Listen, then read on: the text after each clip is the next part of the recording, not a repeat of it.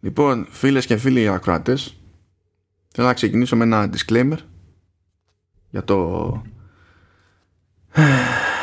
το 116ο επεισόδιο Command OS. Ναι, βγαίνει αέρα 25 Μαρτίου, αλλά μπορεί να είστε όλοι ήσυχοι. Το γράψαμε παραμονή. Δεν χαλάσαμε την αργία για, για εσάς. Είμαστε ok. Είμαστε ok, Λεωνίδα. Τι ερώτηση τώρα είναι αυτή να μου πεις. Περιμένω σοβαρή απάντηση, αλλά που ξέρω εγώ. Ας κάνουμε μια απόπειρα. Όχι. ε, τι εννοείς αργή, εγώ θα δουλεύω κανονικά αύριο. Τι, τι... Καλά, και εγώ δουλειά θα κάνω. Παιδιά, ελεύθεροι επαγγελματίες. Όλα, όλα είναι σχετικά. Όλα είναι σχετικά. Τουλάχιστον ε, έχεις φορέσει τη φουστανέλα σου. Κοίτα, έχω ένα κουβερτάκι στα πόδια. Δεν ξέρω αν πιάνετε. Εσύ και οι, οι επαναστάτες, εντάξει. Δεν ξέρω, θα έπρεπε να έχει ένα σταυρό πάνω και ξέρεις να είναι γαλάζιο το φόντο και τέτοια. Αλλά μετά θα μου λέγανε ότι μαγαρίζω το, το λάβαρο της Επανάστασης.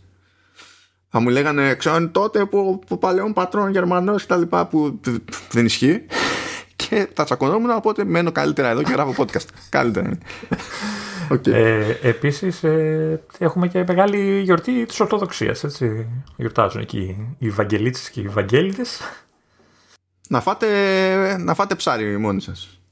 Μπακαλιάρο, μπακαλιάρο. Ε, ψάρι είναι ο μπακαλιάρος, ρε φίλο. Ναι, αλλά συγκεκριμένα μπακαλιάρο τρώνε αύριο. Ε, εντάξει, φάτε μπακαλιάρο. Με, μπόλι, με μπόλικη σκορδαλιά, κάτι που θα λειτουργήσει πάρα πολύ ωραία σε συνθήκες εγκλισμού και καραντίνας. θα φεύγουν όλοι αυτά τα σπίτια. Καλά, πιο καλά λειτουργεί βασικά σε, σε εγκλισμό, γιατί θα, αν, πόσα άτομα να είμαστε, λες, θα φάμε όλοι. Καλά κρασιά, ξέρω. Ναι. Έτσι, okay. ναι, αλλά, αλλά φαντάζεσαι την ατμόσφαιρα, τον αέρα. Ε, εντάξει, ποιος θα έρθει απ' έξω ξέμπαρκος, ασκόρδωτος για να το, να το ζήσει. Μα, για, του, για τους μέσους, για τους, για τους μέσα μιλάω.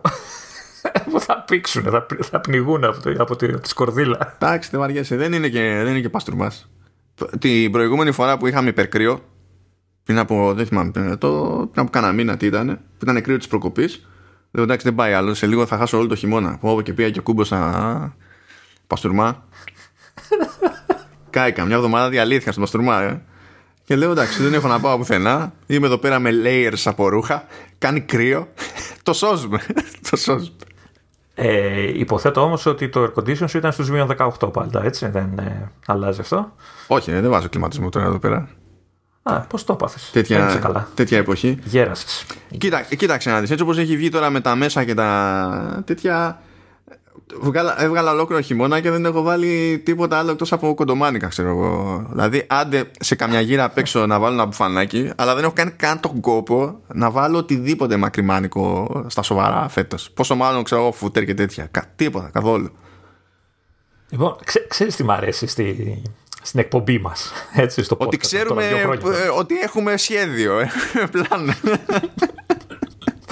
Όχι, ε, μου αρέσει πάρα πολύ. Μ' αρέσουν οι εισαγωγές που κάνουμε είναι, είναι πάρα πολύ κοντά στο, στο θέμα που πραγματεύεται το, το συγκεκριμένο podcast, έτσι πάντα. Αυτό δηλαδή, νομίζω το έχουμε, το έχουμε κουσούρι και παράδοση πλέον και σε Command OS και σε Vertical Slice. Είναι, είναι χαρακτηριστικό. Ε, δηλαδή, θα, σου, θα πεις στον άλλον, ξέρεις, κάνω μια εκπομπή που είναι για Apple Stuff και δεν συμμαζεύεται. Και θα ξεκινήσει την εκπομπή και θα ακούσει για παστούρμα, μπακαλιάρο, σκορδαλιά, τσαρούχια και φουστανέλες και σε ένα να λες φοράω κοντομάνικα για τέτοια. Εντάξει. Ε, εντάξει. Ε, και το κάνουμε φυσικά έτσι. Δεν το προγραμματίζουμε αυτό. Αυτό είναι που μου αρέσει. Όχι, απλά, απλά συμβαίνει. Ναι. Δηλαδή, τις περισσότερες φορές έχουμε σκεφτεί και άλλη εισαγωγή και απλά, απλά όχι.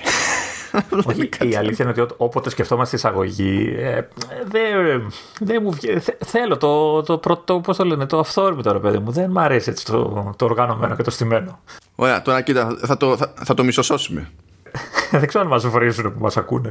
Για να ξεκινάμε έτσι λίγο κουκουρούκου. Θα το μισοσώσουμε. Λοιπόν, oh. έχουμε πετίους, έτσι. Μία έχουμε τη 200 από τη, τι, τέλος πάντων, την επίσημη ημερομηνία για την αρχή της, της Επανάστασης. Μας έλαχε φοβε, φοβερό περιβάλλον για να τη γιορτάσουμε αυτή την επέτειο. Δεν μπορεί κανένας να πάει πουθενά και, και τα λοιπά. Φαντάζομαι όλο, όλο και κάποιος θα την έχει δει ότι θα εκφράσω το επαναστατικό μου πνεύμα πηγαίνοντας κόντρα, ξέρω εγώ, στους περιορισμούς της καραντίνας και σε αυτούς τους ανθρώπους να πω μπράβο, μπράβο, ήρθε η ώρα να αλλάξετε χώρα. Δεν χρειαζόμαστε τόσους πολίτες, μπορούμε και με λιγότερους.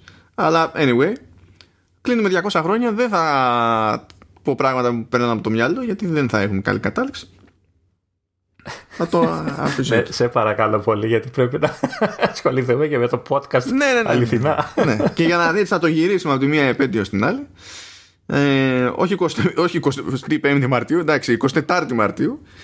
Ε, κλείσαμε 20 χρόνια από την αρχική διάθεση στη λιανική του λεγόμενου Mac OS X που μετά έγινε OS X και μετά έγινε Mac OS και τέλος πάντων αυτό Τώρα που είμαστε, τώρα είμαστε σε macOS Big Sur. Ναι, το και καλά 11. Αλλά τεχνικός, τεχνικός υποτίθεται ότι εξακολουθούμε και είμαστε σε ένα λειτουργικό που έχει τις ίδιες βάσεις με τότε. Ναι. Δηλαδή, κατά μία έννοια, ε, εδώ και 20 χρόνια γίνεται αυτό που συμβαίνει τα τελευταία χρόνια, ξέρω εγώ, με τα Windows 10. Που βγήκαν τα Windows 10 και από εκεί και πέρα σκάνε, ξέρεις, updates, updates, updates, updates, updates. Μικρά, μεγάλα, δεν έχει σημασία. Αλλά χωρίς οι βάσεις να είναι τελείως αλλαντάλλων. Προφανώς και έχουν αλλάξει πράγματα, έτσι, και, και σε βάθος. Αλλά από τότε μέχρι σήμερα δεν έχει γίνει κάποια κίνηση, ξέρω εγώ, να πεις ότι φτιάχνω ένα λειτουργικό από το μηδέν ξανά, όπως είχε γίνει τότε. Που και για να βγει αυτό είχαν αποτύχει νομίζω οι δύο ή τρεις φορές στην, στην Apple μέχρι να το καταφέρουν. Ε, νομίζω θα ήταν αυτοκτονία τώρα να κάτσουν να τα πετάξουν όλα για να το ξαναφτιάξουν από την αρχή. Έτσι. Δεν υπάρχει και λόγος. Δεν υπάρχει λόγος γιατί εντάξει, ανανεώνουν τα συστήματά τους προχωρώντας έτσι κι αλλιώς. Συστηματικά δηλαδή. Δεν είναι ότι κάθονται. Βέβαια, ακόμα και αν τη βλέπανε στο σήμα τους, δεν θα μπορούσα να πω καλά τι κάνετε, είστε τρελοί, διότι αυτή η εταιρεία έχει περάσει τόσα transitions και σε software και σε hardware και ιστορικά τα πηγαίνει κάθε φορά και καλύτερα σε τέτοιες μεταβάσεις που δεν μπορώ να γυρίσω και να τους πω εντάξει είστε καθυστερημένοι ξέρω εγώ θα πεθάνουμε όλοι αν και θυμάμαι όταν είχε βγει το, το Mac OS X ήταν εποχές εκεί πέρα που διάβαζα α, πραγματικά όμως διάβαζα δηλαδή από την αρχή μέχρι το τέλος. Ε, διάβαζα RAM που ήταν ακόμα στα καλά του Okay. Ε, και ακόμη θυμάμαι την κρίνια που έπαιζε από τις beta του, του macOS X ότι ξέρεις ήταν, ήταν βαρύ για τα συστήματα ε, χρειαζόταν πάρα πολύ περισσότερη RAM σε σχέση με, με πριν σε σχέση με το, με, με το Classic ας πούμε που ήταν ξέρεις, το 9, το 8, το 8,5 και τέτοια ε, γιατί τώρα είχε αλλάξει τόσο πολύ το interface ας πούμε που έβλεπες τώρα. Είχε χρώματα 3D effects και τέτοια. Προφανώς ε, σάπιζε ό,τι ας το πούμε GPU υπήρχε εκεί πέρα. Ήθελε και RAM και ήταν σούρσιμο. Και χρειάστηκε λίγο καιρός και για να βγει νεότερο hardware με βάση τα νέα δεδομένα. Να είναι στημένο δηλαδή όπως πρέπει με βάση τις απαιτήσεις του συστήματος αυτού. Αλλά η αλήθεια είναι ότι εντάξει, είχε ξεκινήσει και άχαρα το ίδιο το, το Mac OS X. Δηλαδή τότε το δεν θυμάμαι ποια έκδοση με, πότε σταμάτησε αυτό. Δηλαδή σταμάτησε με το Mountain Lion νομίζω. Ή με το Lion κάτι τέτοιο. Που κάθε νέα έκδοση καλά δεν έβγαινε κάθε χρόνο αλλά ξέρω εγώ έβγαινε κάθε 1,5 χρόνο κάθε δύο κάπως έτσι. Τη χρέωνε 129 δολάρια. Ε... Α, ναι. θυμάμαι την ε, αλλαγή γιατί είχα ξεκινήσει να παρακολουθώ και εγώ και είχα Mac και θυμάμαι την αλλαγή που είχαν ανακοινώσει ότι πλέον θα είναι δωρεάν. Αυτό θυμάμαι εγώ, σαν ανακοίνωση. Ε, και όταν, είχαν πουλήσει προφανώς το Mac OS 129 και τότε, αλλά το πρώτο update και καλά το 11 που ήταν το Panther, αν θυμάμαι καλά, ε, ήτανε, ήτανε Panther το 10 και Puma το 11. Τέλος πάντων, κάτι με, κάτι με γάτα και νύχια. Αυτό. ε, αυτό το στο δίνανε ή αν, αν δεν είχες αγοράσει στο πουλάγανε 20 ε, δολάρια ή αν είχες αγοράσει στο δίνανε τσάμπα. Αλλά και πάλι βέβαια πρέπει να πας κάπου να πάρεις το συντάκι έτσι δεν είχε. Ναι, ναι. δεν έπαιζε και το concept που κάνουμε update έτσι. Για, για κανέναν. Λοιπόν, Φίλε, το 10 ήταν το Cheetah. Α, Cheetah. 11 ήταν το Puma, 12 Jaguar και 13 ήταν το Panther που, που είπες. Ωραία, οπότε λέω για το, για το Puma που ήταν το 11. Το Panther ήταν το 13, άρα το 14 πρέπει να είναι το Tiger. ε. Το, 10, το Tiger ήταν το 14 έως κόμμα 4, ξέρεις, 14-4. Ναι, καλά. Οκ. Εντάξει. Εγώ ξεκίνησα με. Ε, με τι; Με Yosemite νομίζω. Ή Maverick. ε. Ποιο ήταν, ε, Βέβαια λέει ότι βγήκε το 14, αλλά εγώ πήρα το 15. Ναι, αυτό πρέπει να ήταν και μπήκε μετά κατευθείαν το, το El Capitan. Ε, Κάπου εκεί ξεκίνησα εγώ να. Ναι, και εγώ όταν είχα πάρει μηχάνημα, το είχα πάρει με. που ήταν το, το, το πρώτο μου το, το MacBook Air και γενικά το Air, πρώτος μου το Mac. θυμάμαι. Το θυμάμαι αυτό το Air. την έχω πει την ιστορία. Ε, το, αυτό όταν το είχα πάρει ήταν με, με Leopard. Απλά λίγους μήνες αργότερα θυμάμαι ήταν που έσκασε το, το Snow Leopard.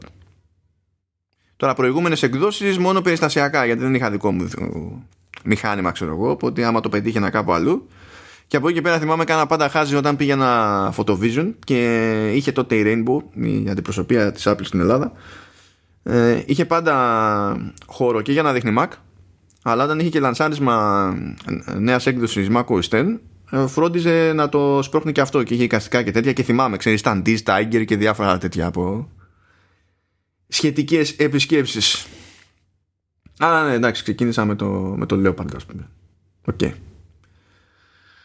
και αν τα βάλεις κάτω το Mac OS X σαν βάση τέλος πάντων έχει κρατήσει περισσότερα χρόνια από ότι κράτησε το macOS Classic που είναι οτιδήποτε πριν από το macOS το 10. οποίο έχω δουλέψει και αυτό, έτσι, θυμάσαι. Και μαζί τα Ε, μα, δουλεύαμε. μαζί, μαζί ήμασταν στο, στο, στο περιοδικό. 7, 8 το- και 9 ή 7. Ε, ε, εγώ θυμάμαι και 7. Δεν θυμάμαι αν ε, είχα φτάσει μέχρι και 9. Κοίτα, 7, 8, 8,5 πρέπει να είχαμε. 9 παίζει να μην μπήκε ποτέ στα μηχανήματα που είχαμε εκεί πέρα. Γιατί σε κάποια φάση μας τα αλλάξανε και μας δώσανε κάτι χαμόπισα. Ναι. Τα οποία ήταν χειρότερα τελικά. Τρα- Πολλά τρα- τα περισσότερα. τραγικό. Ήταν πιο γρήγορα μηχανήματα εννοείται, αλλά ήταν χειρότερα στο workflow. Οπότε να υπάρχει αυτό. Εντάξει, τι να πεις. 200 χρόνια λοιπόν από τη μία, 20 χρόνια από την άλλη. Ορίστε. Ταιριάξαμε. Προσποιηθήκαμε ότι κάναμε και εισαγωγή στο επεισόδιο. Θα, θα έχουμε και τέτοιο και βιντεάκι με την παρουσίαση ε, στα, στις σημειώσεις του επεισοδίου. Οπότε όποιος ε, είναι- είναι σε, πώς το λένε, ultra high definition 240p. Έτσι πρέπει, να- πρέπει να τραβηγαίνω με βιντεοκασέτα, με κάμερα αυτές τις Sony, τις παραδοσιακές. Ε, high 8. Όταν έπαιζε τότε live stream, ξέρω εγώ, σε βίντεο, εκτός ότι ήταν, ξέρεις, αυτό ήταν το καλύτερο δυνατό στο οποίο μπορείς να ελπίζεις. Γιατί ήμασταν όλοι με υπερσυνδέσεις εκεί, dial-up και for the win. Πω, πω. Ε, ε, ο- ο- έχω ξεκινήσει, η πρώτη μου σύνδεση ήταν ε, 14,4 kbps. Έτσι, έτσι, αυτά είναι. Ε, και τότε ήμασταν. Με ό,τι συνδέσεις ήμασταν, οκ. αλλά ξέρεις τώρα αυτό για live stream, ή, δεν θυμάμαι, αλλά ή θα είχαν χρησιμοποιήσει κάποια, ξέρεις, γιούχου έκδοση του QuickTime Μμ. θα ήταν ξέρω εγώ QuickTime 4 QuickTime 5 ή κάτι τέτοιο ή παράλληλα εναλλακτικά δεν ξέρω τότε ήταν εποχές που ζούσε ακόμη το real video φίλε Λεωνίδα Πω, ε, το θυμήθηκες αυτό. το, θυμα- το μισούσα από τότε και γι' αυτό το θυμάμαι μέχρι σήμερα όταν, όταν με έχει ενοχλήσει κάτι τόσο πολύ το, το θυμάμαι για πάντα Πω πω, real video, Παναγία μου και Χριστέ μου. Τέλος πάντων, ναι, οκ. Εντάξει λοιπόν. Τι λέει, να πάρουμε το κανονικό το πρόγραμμα ή θες να μοιραστείς καμιά εμπειρία άλλη; Ε, Εγώ εμπειρία, εσύ είσαι ο παλιός εδώ σε αυτό. Εσύ πρέπει να μας τα πεις όλα. Ε, Εγώ αυτό που, που μου αρέσει σε τέτοιου είδους βίντεο, έτσι, παλιές παρουσιάσεις και αυτά, είναι που ε, βλέπω τη διαφορά στην ίδια την παρουσίαση και του παρουσιαστή. Έτσι. Που, οκ, μια χαρά ο Κουκ και τα λοιπά όλα αυτά τα χρόνια, αλλά εντάξει. Δεν νομίζω ότι φτάνει ποτέ το. θα φτάσει ποτέ το Jobs. Ούτε στην καφρίλα, ούτε στην καφρίλα. Έτσι, γιατί Μιλάμε για άλλες υπήρχε εποχές. καφρίλας. Δεν, δεν πιστεύω ότι και ο Jobs θα το έπαιζε το παιχνίδι ακριβώς με τον ίδιο τρόπο σήμερα. Παρότι είμαι σίγουρος ότι δεν θα το έπαιζε όπως το παίζει ο Tim Cook. Έτσι. Έχω Αλλά. την εντύπωση ότι δεν θα μάσαγε, ξέρω εγώ. Τέλος πάντων, εντάξει, δεν ξέρω. Ε, είναι άλλα τα μεγέθη. Τώρα είναι, έχει, έχει αλλάξει και η εταιρεία, ρε παιδί μου. Έχει και πονοκεφάλου που δεν είχε τότε. Τότε στο μυαλό του Jobs η φάση είναι ότι γλιτώσαμε, το, γλιτώσαμε τον αφανισμό και είμαστε underdog και πρέπει να δείξουμε τσαγανό και να φέρουμε τα πάνω κάτω. Δεν υπάρχει πλέον αυτή η νοοτροπία στην Apple, προφανώς έτσι. Αλλά είχε, είχε φοβερή πλάκα ο Jobs. Δηλαδή είναι, είναι, είναι, είναι η είδος ψυχαγωγίας το να κάνεις και να χαζεύεις το να παρουσιάσεις Jobs back to back. Ει- Ειδικά όταν έσκαγε η φάση που τον εκνεύριζε κάτι ξέρω εγώ, στο κοινό, κάτι που σχολίαζε πάντα έτσι. δεν μάσαγε ποτέ. ναι, να γυρνάει και να λέει στους πάντες παιδιά που ήταν και αλλιώς τα πράγματα, έτσι ήταν πιο δύσκολα. Λέει παιδιά, κοιτάξτε να δείτε, πρέπει να κλείσετε όλα τα Wi-Fi γιατί δεν θα λειτουργήσει η επίδειξη εδώ πέρα. Πρέπει να δείξω πράγματα με ανάσηματη δικτύωση. και φυσικά τον αγνοούν όλοι. Πάει να φορτώσει σελίδα, ξέρω εγώ, σαφάρι, πιτώνει το σύμπαν. Λέει, παιδιά, τι είπαμε. Τι θα γίνει. εγώ σας το είπα, αλλά αφού δεν. Όχι, τώρα έτσι θα είναι. Θεός, Θεός, Θεός.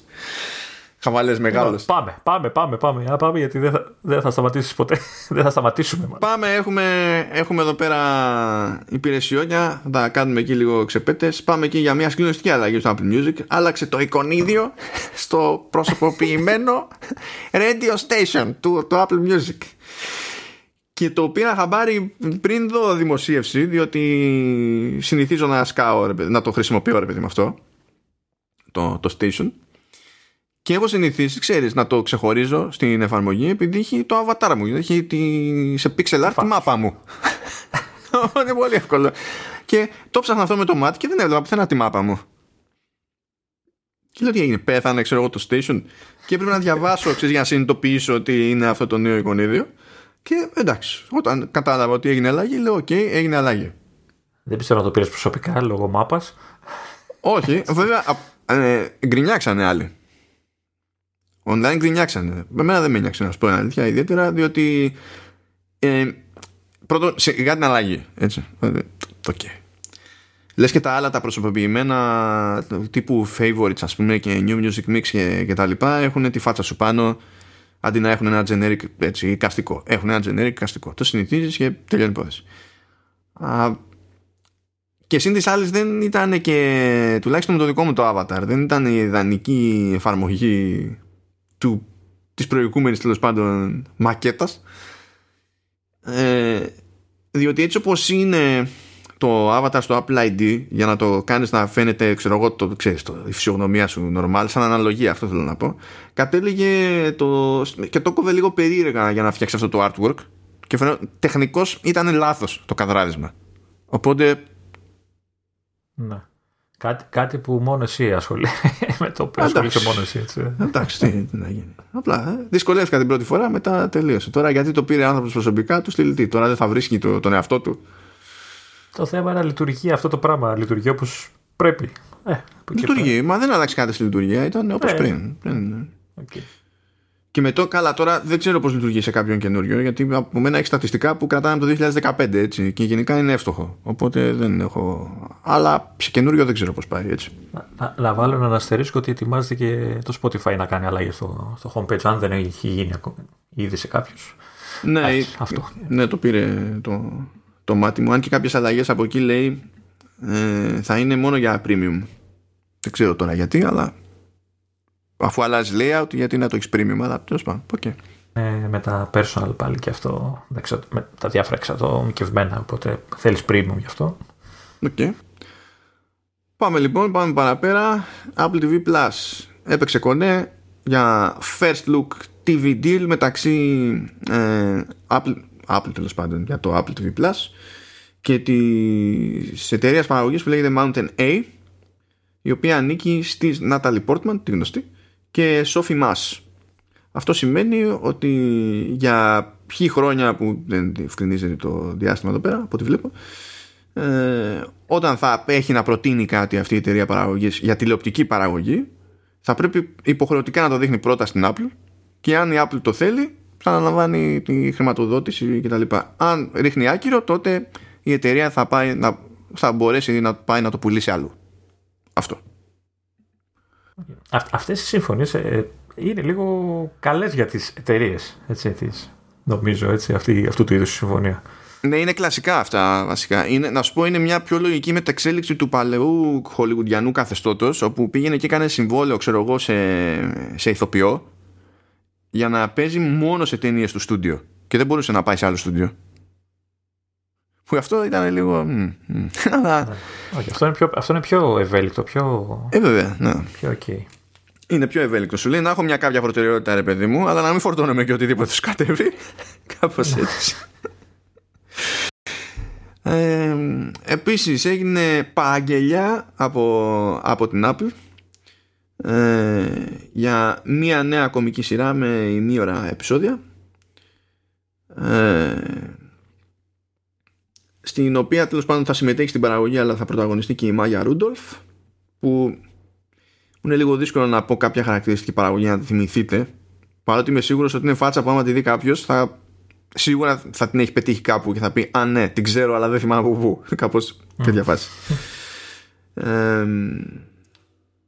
τώρα, ε, στη ε, δημιουργία της σειράς είναι, είναι από τη μία ο Alan Young από Little America που είναι και αυτό παραγωγή Apple TV Plus και Master of None που είναι παραγωγή Netflix καθώς και Matt Hubbard που είναι από 30 Rock και Forever.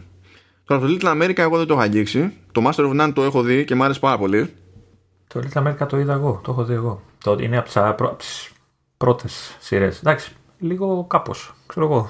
ναι, και το Master of None είναι κάπως. Ε, ενδιαφέρον είναι. Ενδιαφέρον είναι, δεν μπορώ να πω. Δεν είναι όμως και κάτι που είναι για, για τον καθένα αυτό. Ναι, δηλαδή ακούει άλλο κομική σειρά και μπορεί να φαντάζεται κανένα τραγέλαφο, ξέρω εγώ και τέτοια. Δεν, δεν είναι έτσι. Είναι πιο. Συνήθως είναι πιο black. Είναι, είναι, είναι ένα συγκεκριμένο στυλάκι χιούμορ αλλά αυτό που το είδα, όπως το είδα εγώ στο Master of None, ας πούμε, μου άρεσε πάρα πολύ, παρότι κωμωδία-κωμωδία, στο τέλος κατάθλιψη. OK. okay. Ε, και τέλος πάντων υποτίθεται ότι η Ρούντολφ θα πρωταγωνιστεί ως Μόλι η οποία λέει βλέπει να έρχονται τα πάνω κάτω στη ζωή της όταν ο σύζυγός της δεν της αφήνει τίποτα πέρα από 87 δισεκατομμύρια δολάρια ε, προσωπικό δράμα, έτσι το, το, το αντιλαμβάνεις αυτό, Λεωνίδα. Το, εγώ το καταλαβαίνω. Ε... Συνδέομαι απόλυτα μαζί της. ναι, αφού δηλαδή είμαστε κι εμείς μόλι. Στη θάλασσα είμαστε μόλι εμείς. Ναι. Α, ναι, και αυτό. και, αυτό. και προχωρώντας, πήρε πρώιμη ανανέωση για τρίτη σεζόν, ενώ δεν έχει προλάβει να βγει ακόμη δεύτερη σεζόν, το, το Trying, του Apple TV Plus που είναι επίσης ας το πούμε περίπου κομική σειρά ε, που έχει να κάνει με τις προσπάθειες ενός ζευγαριού να υιοθετήσει ε, και είναι βρετανική υπόθεση γενικά. Τώρα το κατάλαβα ποιο είναι. Ναι, το, το, εγώ δεν την πρώτη σεζόν. ναι, ναι, θα βγει. Ε, η δεύτερη σεζόν είναι για 14 Μαΐου. Απλά πήρε το OK και για τρίτη σεζόν τώρα. Okay. Θα δούμε τι θα γίνει στη τρίτη σεζόν. Και ο αγαπημένος μας φίλος Ted συνεχίζει να παίρνει βραβεία διότι το Ted Lasso βγήκε και ε, Best New Series και Best Comedy Series από ε, το Writers Guild τον είπα που κάνει τα δικά του βραβεία και λες τώρα εντάξει είναι οι συγγραφείς που βραβεύουν οπότε δεν το λες και ανούσιο ε όχι ναι. δηλαδή, ε, από εκεί κρέμονται όλα Εκτός αν ρωτήσουμε τον Μάικλ Μπέι. να τελειώνει, να, να τελειώνει, θέλω να δω τη δεύτερη σεζόν. Άντε, τελειώνετε. Τη, τη δεύτερη. Α, ναι, τη ναι. δεύτερη. Έχω μπερδευτεί. Έχει πάρει και αυτό ανανέωση για τρίτη και έχω χάσει την μπάλα τώρα. το... Ναι, OK. Okay. Αλλά νομίζω έχουν πει ότι δεν πρόκειται να τραβήξει για πάντα αυτό γιατί δεν βγάζει νόημα για το story. Έχω την εντύπωση ότι η τρίτη θα είναι η τελευταία. Έχω την εντύπωση, αν θυμάμαι καλά. Παίζει αυτό. Ή, ή, ή αυτό έχω ακούσει κι εγώ ή έχω ακούσει ότι δεν πρόκειται να πάει πέρα από τέταρτη, αλλά ένα από τα δύο. Δεν θυμάμαι τι είχα διαβάσει. okay. Ε, κατά τα άλλα, εντάξει, κλασικά behind the scenes βίντεο, τρελεράκια και τέτοια στις σημειώσεις του επεισόδιου στο Halftone FM. Κάτσε, φίλε, γιατί, γιατί δεν λες ότι ξεκίνησε η υπερσύρα calls; Ε, εντάξει, τα λανσαρίσματα δηλαδή έχουμε πει ημερομηνίες από πριν, γι' αυτό δεν τα βάζω. Ε, εντάξει, αλλά επειδή είδα δύο επεισόδια και εντάξει, μπορεί να είναι ίσως και το πιο περίεργο πράγμα που έχω κάτσει να δω. Να, δω. Τέλος πάντων, να ακούσω. δεν, έχω, δεν έχω άποψη, δεν ξέρω τι να σου πω. Κάντε την προσπάθεια γιατί είναι πολύ περίεργο. Έτσι, δηλαδή, ε, παρακολουθείς τηλεόραση, μία, όχι μία, διάφορες τηλεφωνικές συνδιαλέξεις. Ε, αλλά δεν βλέπεις κάτι. Αυτό. Διαλόγους. ναι, και μάλιστα κάθε ατάκα τη γράφει κιόλας σε, σε, ε, κανονικά, σαν υπότιτλο, ας το πούμε. Έχει και ξέρεις, τα συνδυάζει με κάτι εφέ, κυματομορφέ και κάτι περίεργα. Είδα δύο ιστορίες κουφές και οι δύο, δηλαδή, δηλαδή αυτό που υποτίθεται περιγράφουν είναι τελείως κουφό. Εντάξει, δείτε το απλά για να πείτε ότι είδα κάτι πολύ περίεργο αυτό. δεν ξέρω. OK, okay, κάντε την απόπειρα. Εγώ δεν έχω ιδέα. Είπαμε, δεν ακούστε το μάλλον, ακούστε. Να είμαστε σωστοί. Ναι, ναι, ναι, αυτό. Αλλά ορίστε, ναι, πειραματικό. Τώρα να μου πεις γιατί αυτό βγαίνει στο πλαίσιο του Apple TV Plus και δεν έχει γίνει πείραμα σε podcast; Ε, γιατί ίσως είναι πιο εύκολο να φανεί σε αυτή την υπηρεσία. Δεν ξέρω τι να σου πω, αλλά τέλος πάντων. Σαν πως έχουμε καταλάβει και τι στρατηγική έχει για podcasting, αν έχει η Apple. Μόνο αν δω τι, το, τι αλλαγές κάνει από beta σε beta τώρα στην εφαρμογή podcast, δεν καταλαβαίνω τι, πού το πάει ακριβώς. Θα το πιάσουμε αυτό μια μέρα γιατί έχει αλλάξει πολλά πραγματάκια. Θα, θα μπορούσε βέβαια να το έχει σαν ταυτόχρονη κυκλοφορία, έτσι, να μπορείς να το ακούσει και σε, σαν podcast. Ναι, θα, θα γινόταν γι' αυτό. Εντάξει, ξέρω εγώ. Anyway, ε, και τώρα ήρθε η ώρα για, για Apple Arcade. Μπράβο του. Βγήκε και ένα παιχνιδάκι της Spryfox που λέγεται Cozy Grove. Ε, βγαίνει ε, η αποκλειστικότητα τους Apple Arcade δεν είναι τεράστια δηλαδή τώρα στην ουσία θα κλείσει πρώτη εβδομάδα που είναι στην υπηρεσία και νομίζω ότι 8 Απριλίου ή κάτι τέτοιο είναι να βγει σε κονσόλες. Κάπου κοντά είναι ναι. Για να το επειδή ε... νομίζω ότι την έχω, έχω πρόχειρες ημερομηνίες από την άλλη δουλειά ό,τι και αν σημαίνει αυτό κανείς δεν ξέρει. Αλλά για να, ναι βγαίνει 8 Απριλίου σε PC και ό,τι κονσόλα υπάρχει πρόχειρη. Το οποίο μου αρέσει πάρα πολύ γιατί ε, προφανώς για να το έχω σημειωμένο αυτό σε spreadsheet μου είχε έρθει μια κάποια ανακοίνωση ξέρω εγώ, σχετικά και θεωρώ τουλάχιστον αστείο να έχει ανακοινωθεί το παιχνίδι για PC, PS4, PS5, Xbox One, Xbox Series και Switch και να προσποιούμαστε ότι όντως υπάρχει έκδοση για PS5 και Xbox Series ενώ εννοεί ο ποιητής ότι το βγάζει σε PS4 και Xbox One και απλά τρέχεις και στα άλλα. Εννοείται, ναι. Έτσι κι αλλιώς τώρα τι να. Τι, τι να βάλει ray tracing σε αυτό το παιχνίδι, εντάξει, είπαμε. Μα, ε, άμα είναι να το κάνει αυτό, επειδή είναι πολύ απλό το παιχνίδι από άψη γραφικών κτλ., αν θες να βγεις και να πεις: Έχω έκδοση για PS5 και, και Xbox Series, βγες και πες μου χωρίς να έχει κανένα νόημα θα το κάνω 4K 120 frames γιατί γιατί μπορώ φίλε αυτό το πες κάνε ε, εμένα πιο πολύ μου κάνει εντύπωση που θα κυκλοφορήσει σε Switch, που τολμάει να κυκλοφορήσει σε Switch. Γιατί; Ε, γιατί, να σου πω, από την ημέρα που το, το παίζα, έψαχνα να βρω έναν τρόπο να το περιγράψω έτσι, με τον ε, χαρακτηριστικό λακωνικό μου τρόπο έτσι, που συνηθίζω να περιγράφω το παιχνίδι του Apple Arcade. Και συνειδητοποίησα ότι το παιχνίδι είναι ένα Animal Crossing του φτωχού, ας το πούμε κάπως έτσι. Ε, και θα βγει στο Switch που κυκλοφορεί το Animal Crossing, το οποίο αν θυμάμαι καλά, έχει πουλήσει κανένα δύο κομμάτια, δεν θυμάμαι. Εντάξει, αν, αν κάθε κομμάτι είναι, είναι code για δεκάδα εκατομμύριων, ναι, εντάξει. έχει πουλήσει 40 εκατομμύρια, πώς έχει πουλήσει. Ναι, Όχι, αλλά πρέπει να είναι. Πρέπει να, να ε, ε, γυροφέρνει τα, τα 30. Πρέπει να είναι λίγο πριν, λίγο μετά, κάπου εκεί. Πρέπει να είναι. Νομίζω είναι λίγο μετά. Νομίζω.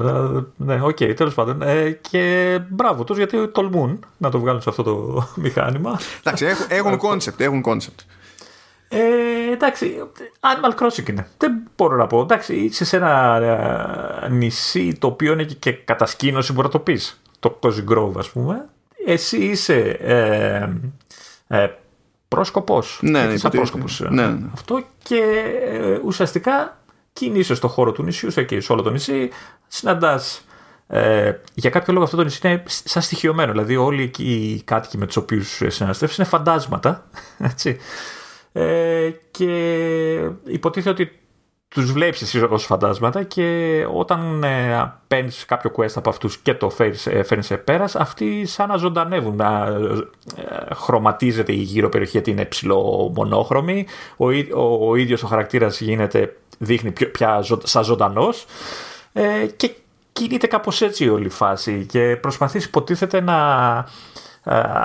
βοηθήσει αυτά τα φαντάσματα να προχωρήσουν γιατί δεν θυμούνται για ποιο λόγο έχουν ξεμείνει σε αυτό το ε, νησί.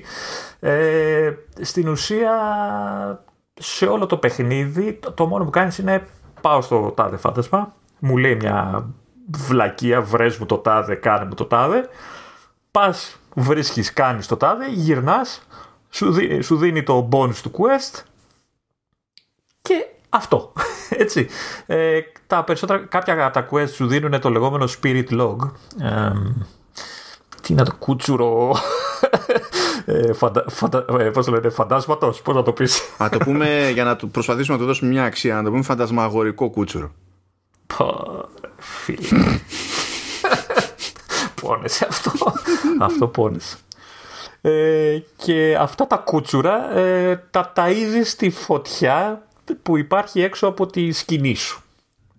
Που είναι ζωντανή η φωτιά, έτσι λέγεται flame, έχει μάτια, στόμα και τέτοια. Ναι, ναι, ναι την οποία ουσιαστικά την ταΐζεις με αυτά τα κούτσουρα και ναι, είναι τόσο σουρεάλ όσο ακούγεται. Ε, υποτίθεται ότι μόλις την ταΐζεις έναν αριθμό συγκεκριμένο, ε, τώρα δεν κατάλαβα, κάνει κάποια αναβάθμιση, δεν έχω καταλάβει ακριβώς τι έχει. Το έχω κάνει μια-δυο φορές, αλλά δεν έχω καταλάβει τι ακριβώς αλλάζει. Ε, τότε προχωράει τέτοιο στην ουσία, αρχίζει νέο γκρουπ από τα quest. quest. Ναι, ναι, ναι. ναι, αλλάζουν τα quest. Ναι, σωστά. Είναι, είναι, σαν, σαν...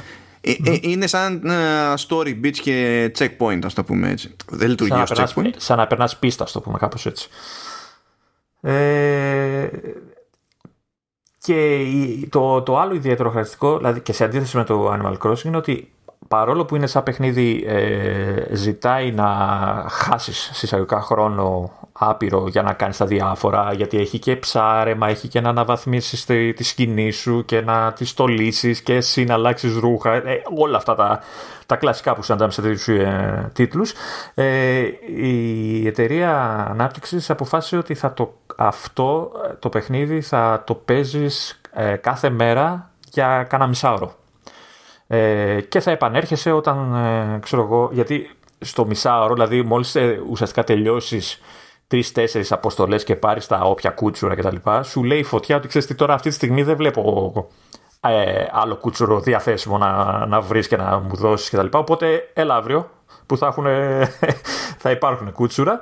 Οπότε ουσιαστικά σου ενεργοποιείς και ένα σύστημα με ειδοποιήσεις. Οπότε σου στέλνει ειδοποίηση στο παιχνίδι ότι ξέρεις τι τώρα έχει κούτσουρα, έλα μπες και παίξει, συνέχισε να παίζεις.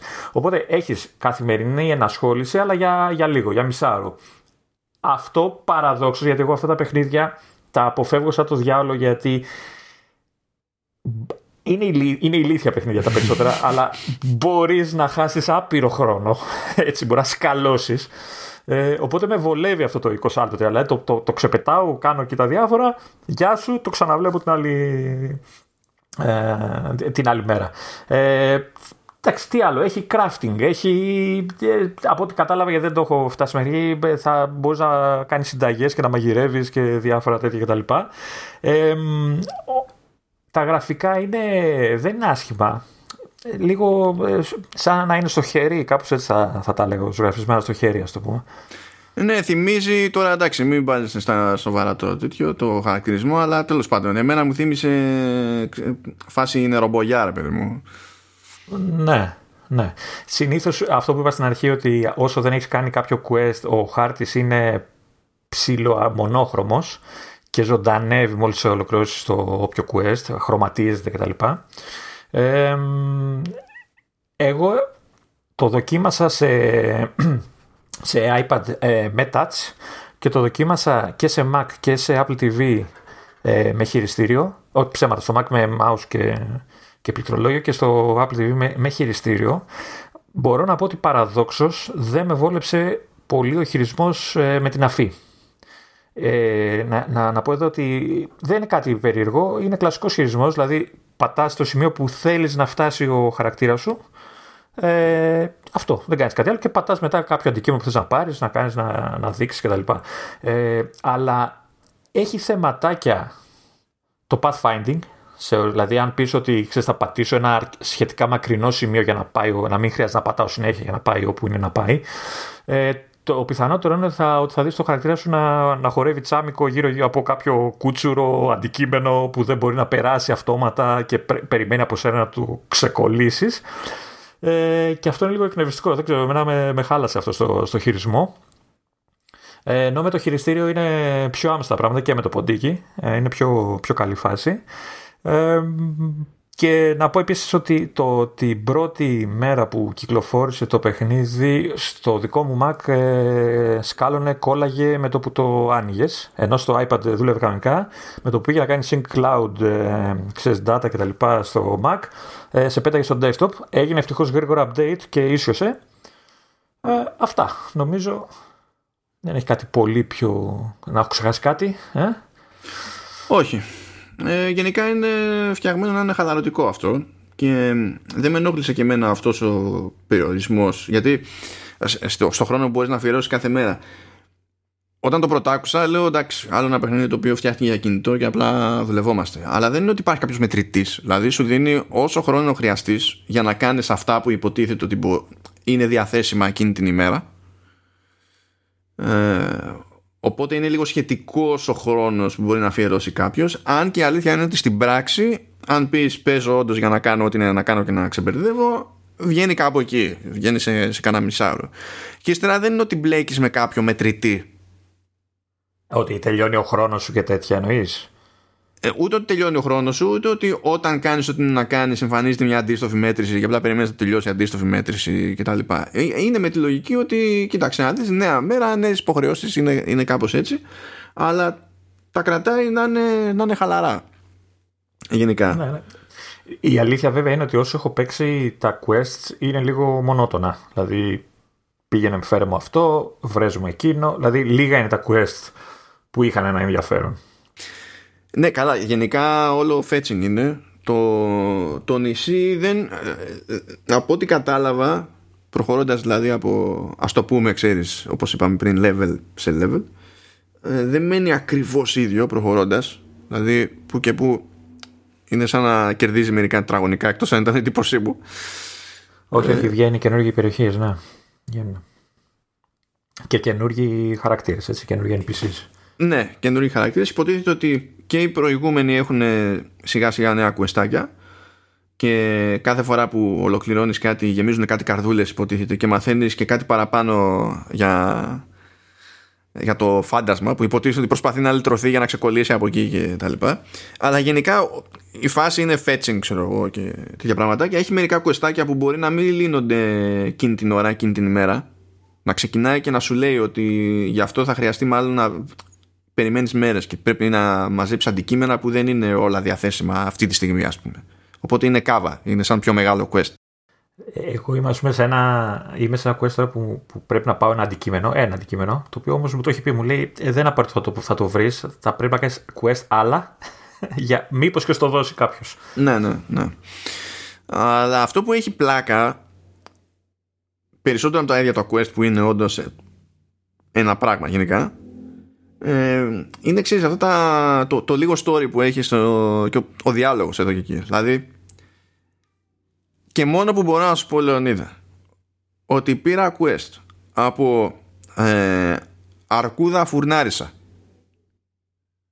Και ήθελα να της βρω ketchup.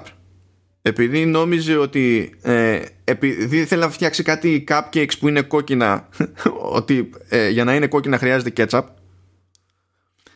Εντάξει. Ναι, το, το έκανα και εγώ αυτό το quest, ναι. Λες, OK, okay, ξέρω εγώ, OK. Okay.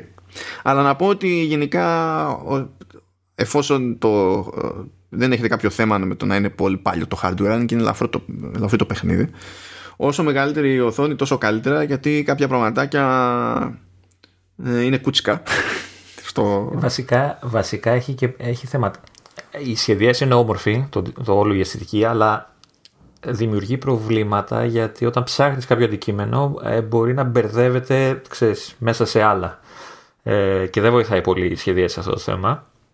Ε, όσο για το ελαφρό που είπες, ε, για το ελαφρύ που είπες, ε, όντως παίζει ok και σε Apple TV στο δικό μου που είναι το HD που είναι με α9 ε, που είναι αρκετά παλιός ε, και στο Mac έπαιξε OK, που δεν φημίζεται ιδιαίτερα ο Mac Mini για, τα, για την κάρτα γραφικών του. Ε, εντάξει, σε iPad και αυτά έπαιξε OK. Ε, αυτό που παρατήρησα, αλλά τώρα μπορεί να αυτά είναι χίλια πράγματα, έτσι. Ε, είναι ότι στο iPad, ε, όταν το ανοίγεις το παιχνίδι, ε, είναι σαν να παίρνεις ένα καλαμάκι, μεγάλο τσαμπούρι, να το χώνεις στην μπαταρία και απλά να ρουφάς. Δηλαδή φαντάσου το έβαλα το πρωί να χαζέψω έτσι, το σημερινό, ας πούμε, τα σημερινά quest και επίτηδες κοίταξα την μπαταρία και ήμουνα στο 70% και όταν έκλεισα μετά από ένα 20 λεπτό με το παιχνίδι ήμουνα στο 20%.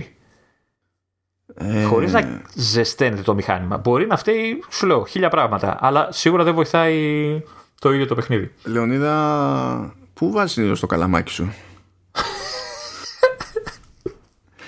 Γιατί το βάζεις σε μπαταρίες, δεν. Συγγνώμη, δεν ε, συνειδητοποίησε, δεν παρατήρησες εσύ κάποια σημαντική πτώση στην μπαταρία; Κοίτα, το έπαιξα και εκτός μπαταρίας, αλλά η πτώση που έβλεπα με το ρυθμό που έβλεπα την πτώση δηλαδή ήταν πάνω κάτω αναμενόμενη σε σχέση με. Δηλαδή, με δεδομένα, ξέρεις, του παίζω, ξέρω εγώ, το οτιδήποτε σε, σε iPhone. Οπότε ίσως να έχει να κάνει, να είναι και συνδυασμός πραγμάτων εκεί πέρα. Και φρεσκάδας μπαταρίας και ε, του, του chip που έχει στο, στο iPad Pro σου να είναι ένα κόμπο εκεί περίεργο. Άρα αυτό που καταλαβαίνω και αυτό που μου λες ε, απερίφραστα είναι ότι πρέπει να αγοράσω iPad Pro. Ναι, χρειάζεται iPad Pro, χρειάζεται iPad Pro. Γιατί το Cozy Grove δεν, δεν μου τραβάει την μπαταρία όλη. Ορίστε και okay. να ποιο είναι το πραγματικό κέρδος από την ενασχόλησή σου με το Cozy Grove. Προσέφερε διάβγεια για τα επόμενά σου βήματα στη ζωή, Λεωνίδα. Πάντως αυτό είπε στο παιχνιδάκι είναι ζεν, έτσι. Αυτό είναι ζεν. Με το spin. ναι, αυτό, αυτό είναι. Θες δεν θες, είναι ζεν αυτό, εντάξει. Δηλαδή, άμα είναι να ψάχνεις κέτσαπ ή πήγαινε λέει σε ένα imp και πέτα του να φάει μια πατάτα. Το, το ότι κολλάει στα διάφορα πετραδάκια αυτά ενώ στα περισσότερα αντικείμενα μπορείς να περάσεις από μέσα, τα, τα σβήνει, ας πούμε, να περνάς και σε κάποια δεν. δεν σε κρευρίζει, ας πούμε, ότι να περπατάς. Ναι, αυτό, αυτό είναι ενοχλητικό. Απλά ταυτόχρονα ξέρεις δεν είναι κάποιο συγκλονιστικό εμπόδιο. Από την άποψη ότι δεν είναι κάτι που σε εμποδίζει να πετύχεις αυτό που θες εκείνη τη στιγμή. Γιατί δεν είναι παιχνίδι action. Οπότε ναι, είναι χαζομάρα και ενοχλητικό, αλλά τουλάχιστον δεν σου κάνει ζημιά. Ναι. Έτσι το βλέπω στην προκειμένη. Anyway. Not bad και zen enough και αν εξαιρέσεις το ότι κράσαρε σε Mac στο καλημέρα μέχρι το πρώτο update ε, γενικά είναι και αυτό μου το έλεγε σε άλλη κουβέντα που είχαμε ε, μου το έλεγε ο Λεωνίδας ότι δεν είναι τυχαίο που φαίνεται να είναι και πιο polished, πιο έτοιμο δεδομένου ότι θα βγει και σε κονσόλες αλλά θα βγει σύντομα σε κονσόλες ε, Συνήθως ε, αυτό το έχω παρατηρήσει με όλα τα παιχνίδια του arcade που είναι να βγουν σε κονσόλα ότι είναι σαν να ξεκινάνε από ένα επίπεδο πιο πάνω από τα, ξέρεις, τα υπόλοιπα. Σε, σε επίπεδο ξέρεις, σταθερότητας, ποιότητας, τα πάντα. Θες να πεις κάτι για το Beyond Steel Sky? Το Beyond Steel Sky υποτίθεται θα βγει σε κονσόλες και PC κάποια στιγμή. Αλλά όταν είναι να βγει θα δεις ότι θα έχει σιώσει τόσο πολύ. Ε, βέβαια. ναι, δεν νομίζω ότι τους παίρνει να το βγάλουν όπως το είχαν βγάλει στο arcade στις αρχές. Τέλος πάντων. Ένα παιχνίδι που δεν έχω καταφέρει να παίξω λόγω μηχανημάτων. Ναι, και εγώ εντάξει μπορώ να το τρέξω προφανώς στο, στο τηλέφωνο Απλά δεν είμαι ε, σε φάση ακόμα. Και, και εγώ στο τηλέφωνο μπορώ να το παίξω άνετα, αλλά δεν θα κάτσω να, να παίξω πάνω από 4 λεπτά. τα θέλω τα ματάκια μου, εντάξει. Πάει και το Apple Arcade. Πάμε λοιπόν παρακάτω. Έχουμε κάτι ψηλά έτσι να αλλάξουμε γεύσεις. Τι θα αλλάξουν, πάλι, πάλι για παιχνίδια θα μιλήσεις. Ε, σιγά τώρα, εντάξει. Ε. Τέλος πάντων, βγήκε η εφαρμογή Steam Link στο, στο Mac App Store ε, γιατί δεν υπήρχε η εφαρμογή αυτή για, για Mac και Linux και βγήκε πριν από λίγες μέρες για Linux και τώρα έσκασε και σε, και σε Mac με το σκεπτικό ότι είναι client η εφαρμογή αυτή για να κάνει κάποιος stream παιχνίδι που έχει από Steam σε άλλο σύστημα για να το παίξει σε Mac που δεν έχει πάνω το, παιδί μου, το, το Steam και το ίδιο το παιχνίδι. Δηλαδή έτσι κι αλλιώς μπορούσε, λειτουργούσε αυτό για να πει κάποιος ότι έχω τα παιχνίδια μου από Steam σε ένα σύστημα και κάνω stream ε, σε iPhone και τα λοιπά. Αυτό υποστηρίζεται καιρό. Αλλά δεν γινόταν από PC σε Mac ή Mac σε Mac. Και με το... Υποθέτω ότι, ότι όλο αυτό βοηθάει και στο ότι δεν υπάρχουν κάρτες γραφικών της προκοπής σε Mac. Βοηθάει το streaming ή χρειάζεται και πάλι κάρτα γραφικών σοβαρή για να παίξει το όποιο παιχνίδι; Ε, μα streaming είναι αυτό. Όλο το ζόρι το τρώει το μηχάνημα που κάνει το render, εκεί που είναι όντως το παιχνίδι. Α, οπότε θεωρητικά θα, θα μπορέσεις να παίξεις παιχνίδια που με, με την καμία δεν μπορούσες να παίξεις το Mac. Έτσι. Είτε γιατί δεν κυκλοφορούσαν ή που κυκλοφορούσαν έφτιαναν την κάρτα γραφικών του Mac. Ναι, βέβαια. Ναι, σχετικό το τι σημαίνει βέβαια αυτό σε τι μεταφράζεται στην πράξη, διότι έτσι κι αλλιώς αυτό προποθέτει το να έχεις τουλάχιστον ένα σύστημα με Steam που να μπορεί να τρέξει το παιχνίδι. Ναι, εντάξει. Αν το έχεις αυτό το πράγμα, έτσι κι αλλιώς είχες τρόπο να παίξεις τα, τα παιχνίδια που ήθελες και η διαφορά ήταν ότι έπρεπε να τα παίξεις ντε και καλά στο σύστημα που ήταν πάνω ή σε mobile platform, ξέρω εγώ, με άλλο streaming. Εντάξει, τώρα απλά έλειπε μια επιλογή, ήταν μια τρύπα, καλύφθηκε αυτή. Το αναφέρουμε για την ιστορία. Για το αστείο της υπόθεσης να πούμε ότι συνεχίζεται η καμπάνια της Intel ε, κόντρα σε Apple Silicon. Η, τα επίπεδα κομμωδίας είναι ίδια γενικά ε, γιατί έχω διαβάσει και το παρακάτω. και για άλλη μια φορά μου θυμίζει την περίπτωση ε, χάχα βγάλανε 64 το επεξεργαστή. Ναι, ναι, εντάξει. Εδώ τώρα έπαθε λίγο Samsung η Intel. Τότε έχει... κοροϊδεύαν την Apple για τον 64 το επεξεργαστή και αργότερα βγάλανε. Ναι, ναι, ναι. ναι. Λοιπόν, συνεχίζει, έχει κάνει ολόκληρη καμπάνια Intel με Go PC κτλ. Έχει βάλει και τον Justin Long να πρωταγωνιστεί, ο οποίος έπαιζε το ρόλο του Mac στο Get a Mac του 2006 με 2008 που ήταν ε, άλλη διαφημιστική καμπάνια και τέτοια. Μ' αρέσει αυτό ότι κάποιος στην Intel ή στη διαφημιστική της Intel, το marketing της Intel, θεώρησε ότι είναι ό,τι πιο λογικό να πιάσει ο κόσμος ένα reference σε διαφημιστική καμπάνια του 2006 ή του 2008 αν πιάσουμε το πότε βγήκε το τελευταίο Μ' άρεσε αυτό δηλαδή μόνο, μόνο βλαμμένοι σαν και εμάς πιάνουν αυτό το, αυτό το reference OK okay. Αλλά έχουμε φτάσει σε αυτό. Να είναι τόσο ερωτευμένη με την πάρτη της η βιομηχανία που να κάνει inside jokes και να θεωρεί ότι κατά πάσα πιθανότητα θα το καταλάβουν αρκετοί. Μάλιστα αυτή η λεπτομέρεια. Λέει και τα δικά της. Ε, εξακολουθώ να μην καταλαβαίνω γιατί η Intel ε, προσποιείται ότι τα κέρδη που, προέχουν, ε, που προέρχονται από το τι προσφέρουν τα Windows είναι κέρδη που θέλει να καρπώνεται η ίδια για και να λέει ότι προκύπτουν από το δικό της hardware αλλά τέλος πάντων, OK okay. αλλά έγινε στις 23 Μαρτίου μια παρουσίαση εκεί πέρα από τη νέα ηγεσία της Intel για να πούνε για το πλάνο τους για τα επόμενα χρόνια και όντως γίνονται, έρχονται μεγάλες αλλαγές στην Intel που δεν είναι τώρα αντικείμενο συζήτησης για το επεισόδιο αυτό για αλλά πάνω εκεί στην κουβέντα πιστεύεις; Για ποιο λόγο πιστεύεις ότι έρχονται αλλαγές στην Intel, έγινε κάτι; Ε, βασικά Κοίτα, Χάσα κανένα πελάτη, χάσα κανένα πελάτη και τους, τους ξέρω.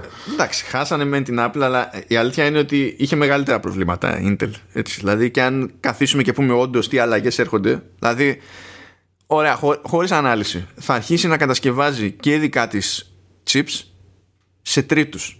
Αλλά θα αναλαμβάνει και σε δικές της γραμμές παραγωγής παραγγελίες τρίτων. Αυτά τα πράγματα δεν είναι τα στάνταρ για την Intel έχει παίξει φίξιμο, δηλαδή γενικό στο, στο πράγμα. Ναι. Αλλά πάνω εκεί πέρα που εξηγούσε, έλεγε το πλάνο της η νέα ηγεσία και τα λοιπά, είπε ότι φυσικά μας ενδιαφέρει να κυνηγήσουμε ως ενδεχόμενο πελάτη την Apple για να φτιάχνει σε εμάς τα δικά της chips. Ε, την Apple αυτή που, κορο... που κοροϊδεύε αυτή την Apple. Ε, μα δεν είναι την κοροϊδεύε κάποτε. Είναι ότι το, ναι, η εκστρατεία που κάνει αυτή τη στιγμή κατά το Apple Silicon είναι συνεχιζόμενη. Κανονικά. Και ταυτόχρονα λέει ότι θέλει να την πιάσει πελάτη. Και λες τώρα, τώρα εδώ αν ήταν ο Jobs, αν ήταν εδώ ο Jobs, ήταν αυτονόητο ότι δεν υπάρχει ποτέ περίπτωση. θα προτιμούσε να φτιάξει δικά της εργοστάσια η Apple, που είναι αυτοκτονικό για διάφορους λόγους, αλλά θα προσπαθούσε να φτιάξει δικά της εργοστάσια σε περίπτωση που δεν την έφταναν οι υπόλοιποι, μόνο και μόνο για να μην δώσει παραγγελία στην Intel άμα ήταν ο Jobs. Ο Tim Cook δεν είναι τόσο κότσι σε τέτοια θέματα. Εντάξει. Ε, ίσως, γιατί, ίσως γιατί σκέφτεται ότι ξέρεις, καλό είναι να μην κλείνεις καμία πόρτα, ποτέ δεν ξέρεις πώς θα τα φέρει η ζωή. Φτιάχνει, η, η Apple φτιάχνει chipsets τώρα μόνο στην TSMC, έτσι. Δηλαδή ο, ο, για το 2021 νομίζω ότι το 25% της παραγωγής της TSMC είναι για πάρτι της Apple. Αν ε, ε, φυτρώσει και αλλού capacity που μπορεί να αγοράσει η Apple μάνι μάνι θα βάλει μια μπάντα παραπάνω να πλακώνεται με την άλλη για το ποιος θα βάλει καλύτερη τιμή. Αλλά βέβαια αυτό προϋποθέτει το να είναι κατασκευαστικά ανταγωνιστική η κατάσταση του καθενός. Γιατί άμα είναι η TSMC στα 5 ή στα 3 νανόμετρα και η Intel ακόμη παλεύει με τα 7. Εντάξει, θεωρώ ότι. Δεν θα την πιάσει πελάτη. Ναι, αλλά ναι, αν είναι να κάνει την κίνηση, θα υποτίθεται θα τα προσφέρει όλα αυτά τα βασικά. Εντάξει. Ναι, εντάξει. Αλλά, αλλά δεν καταλαβαίνω αυτό να σου πω, δηλαδή, την έκπληξή σου για αυτή την κατάσταση. Γιατί, okay, και με τη Samsung σκοτώνται όλη μέρα στα δικαστήρια και το βράδυ φτιάχνει οθόνες. ξέρω εγώ, modem, δεν ξέρω τι, φτιάχνει η Samsung στην Apple και όλα με λιγάλα, ρε παιδί μου. Ε, ναι, αλλά εκεί πέρα υπάρχει λεπτομέρεια βέβαια, έτσι, ότι σε βάθος χρόνου, αν το εξετάσει κάποιος, η Samsung είναι η πιο ικανή και πιο αξιόπιστη σε μεγάλη κλίμακα για, για κατασκευή οθονών. Και αυτή όμως. Και αυτή όμως κοροϊδεύει έτσι, με τους φορτιστές. Ναι, αλλά υποτίθεται ότι είναι και διαφορετικές εταιρείες. Αυτή είναι η πλάκα. Δηλαδή είναι Samsung Group, αλλά η εταιρεία που φτιάχνει τα τηλέφωνα είναι η Samsung Mobile και η εταιρεία που κατασκευάζει chipset και τέτοια είναι, είναι άλλη. Και εκείνη η μπάντα θέλει να σε πιάσει πελάτη εσένα. Γιατί από, από, από ναι. σένα ζει. Δεν είναι. ναι. Οπότε, οκ. Okay. Αλλά έχει χαβαλέ αυτό. Είναι κρά, κρά, κρά, κρά, κρά, κρά. Ε, κάνουμε ότι χωρίς εμάς δεν θα μπορούσαμε να. Δεν θα μπορούσατε να κάνετε τα αυτονόητα με AMD και Windows. Και Apple Silicon και δεν έχουν games. Λες και είχε πριν με Intel, ας πούμε. Άκου τώρα αυτό. Είχε πριν με Intel και καλά. Ήταν προτεραιότητα το gaming σε Mac. Αλλά τώρα με Apple Silicon υπάρχει πρόβλημα. Δουλευόμαστε. Οκ. Okay. Εντάξει. Γιατί δε, δεν έπαιζες όταν είχαμε. Τώρα με το δικό σου Mac δεν παίζεις πολλά παιχνίδια που έχει Intel επάνω. Ε; πρέπει να έβαλα μια φορά το, το, το σκάκι του macOS όταν γύρισε σε 64 bit για να δω από περίεργη. και ναι, ο, το, ο CEO της Intel λέει ότι φυσικά ξέρω εγώ ε, και θα προσπαθήσουμε να προσεγγίσουμε και να κερδίσουμε ως πελάτη την Apple και γελάει ο κόσμος ε, κάναμε το χαβαλέ μας να στραφούμε τώρα λίγο σε θέματα App Store και τα λοιπά έχω, έχω διάφορα ψηλό μικρά σαν εξελίξεις ε, γύρω από το θέμα δεν θα τα κάνουμε πολύ νιανιά απλά είναι για να πιάσουμε κλίμα έχει, έχει διάφορα μικρά, λέει, είναι γύρω στα 55 διαφορετικά άρθρα. Ναι, αλλά δεν θα κάνουμε τώρα ανάλυση, γιατί δεν χρειάζεται για να δώσουμε στίγμα. Να πούμε λοιπόν πρώτα το εξής: Ότι βγήκε η Google και είπε, θα ρίξω και εγώ την προμήθειά μου στο Google Play από 30% στο 15%. Δεν ξέρω αν σας θυμίζει κάτι αυτό. Ε, ε, ναι. Η Samsung, όχι. Δεν ξέρω. Κάτι κάτι, κάτι με φρούτο που βρίσκεις στη λαϊκή, νομίζω. Ε, το πεπόνι. Ναι, μάλλον. μάλλον. Μέλλον. Α, στην ουσία πήρε λίγο το χρόνο της η Google παιδί μου για να πει θα κάνω κάτι ανάλογο με την αλλαγή που, στην πολιτική που είχε ανακοινώσει προμηνών η Apple για να, απλά για να μην μου πούνε ότι την αντιγράφω βέβαια για να είμαστε δικοί έτσι ε, το, το πλάνο που έχει η Google είναι καλύτερο από αυτό που έχει η Apple και είναι αυτό που λέγαμε και εμείς ότι θα θεωρούσαμε λογικότερο να έχει κάνει η Apple. Η Apple λέει ότι ε, πρέπει να κλείσεις χρόνο με τζίρο κάτω από ένα εκατομμύριο δολάρια να κάνεις αίτηση για να έχεις 15% στον επόμενο χρόνο και αν τον επόμενο χρόνο κάνεις πάνω από ένα εκατομμύριο δολάρια, τότε το μεθεπόμενο δεν μπορείς να έχεις 15%. Που όλο αυτό ήταν, δηλαδή, λέγαμε γιατί να μην πηγαίνει κατά αναλογία και να σου λέει στο πρώτο εκατομμύριο του τζίρου 15% και από εκεί και πέρα γυρνάς στο 30%. Δηλαδή, όπως γίνεται με, τη, με τις εφορίες όλου του κόσμου και τα λοιπά. Και αυτό που θέλαμε, προτιμούσαμε και το συζητούσαμε και εδώ ότι είναι πιο λογικό να είχε κάνει η Apple αυτό ακριβώς κάνει η Google. Σου λέει στο, μέχρι το πρώτο εκατομμύριο τόσο και μετά το πρώτο εκατομμύριο τόσο.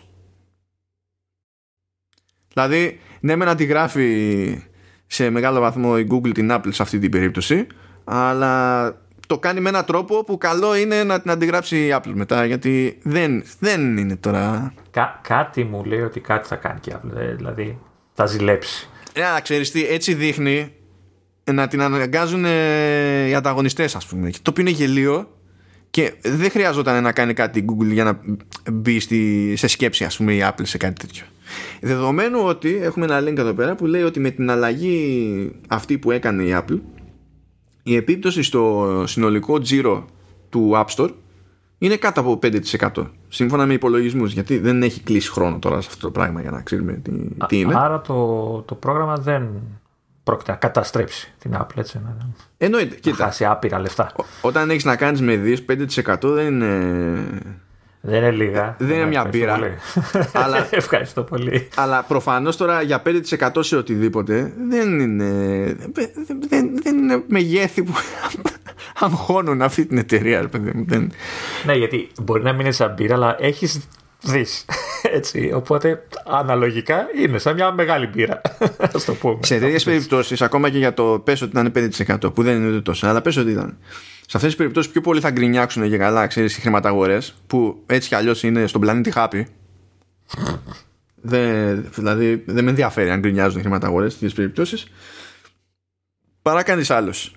Και τώρα δεν νομίζω ότι η διαφορά θα ήταν πολύ μεγαλύτερη αν το έκανε η Apple χωρίς να έχει όλες αυτές τις δικλείδες. Σιγά τώρα τα, τα αίματα. Ε, Δεδομένου δε ο- που σύμφωνα με την Apple λέει ότι η, η πλειοψηφία των developers έτσι κι αλλιώς κάνει τζίρο κάτω από ένα εκατομμύριο. Οπότε αν έλεγε ότι γενικά δίνω 15% στο πρώτο εκατομμύριο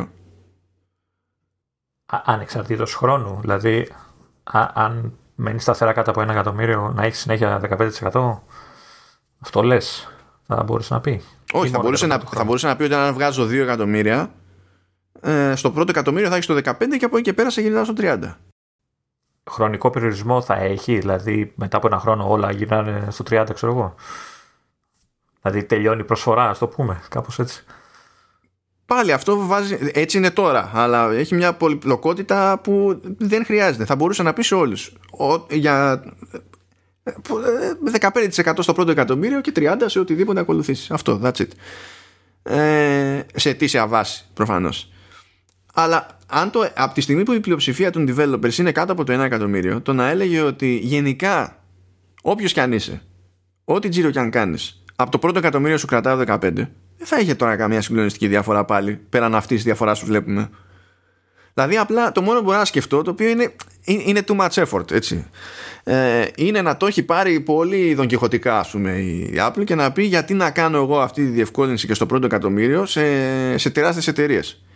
Ε, ναι, ρε φίλε, αλλά τώρα όταν το κάνεις αυτό το πράγμα έτσι, ε, εσύ μπορεί να φαντάζεσαι ότι την είπες σε μια μεγάλη εταιρεία, το οποίο είναι από μόνο του ψηλαστείο γιατί και εσύ τεράστια εταιρεία, αλλά ταυτόχρονα βάζεις παραπάνω εμπόδια στο μικρό, όχι στο μεγάλο.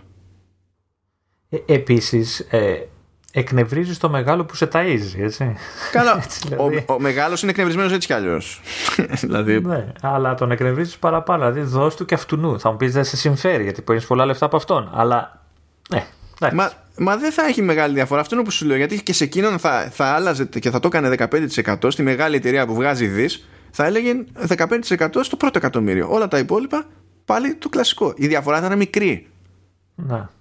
Δεν θα ήταν αυτή η σοβαρή διευκόλυνση για μεγάλη εταιρεία για να πεις ότι εγώ θα κάνω ό,τι περνάει από το χέρι μου ώστε να διευκολύνω όσο λιγότερο γίνεται τη μεγαλύτερη εταιρεία. Δεν αξίζει τον κόπο.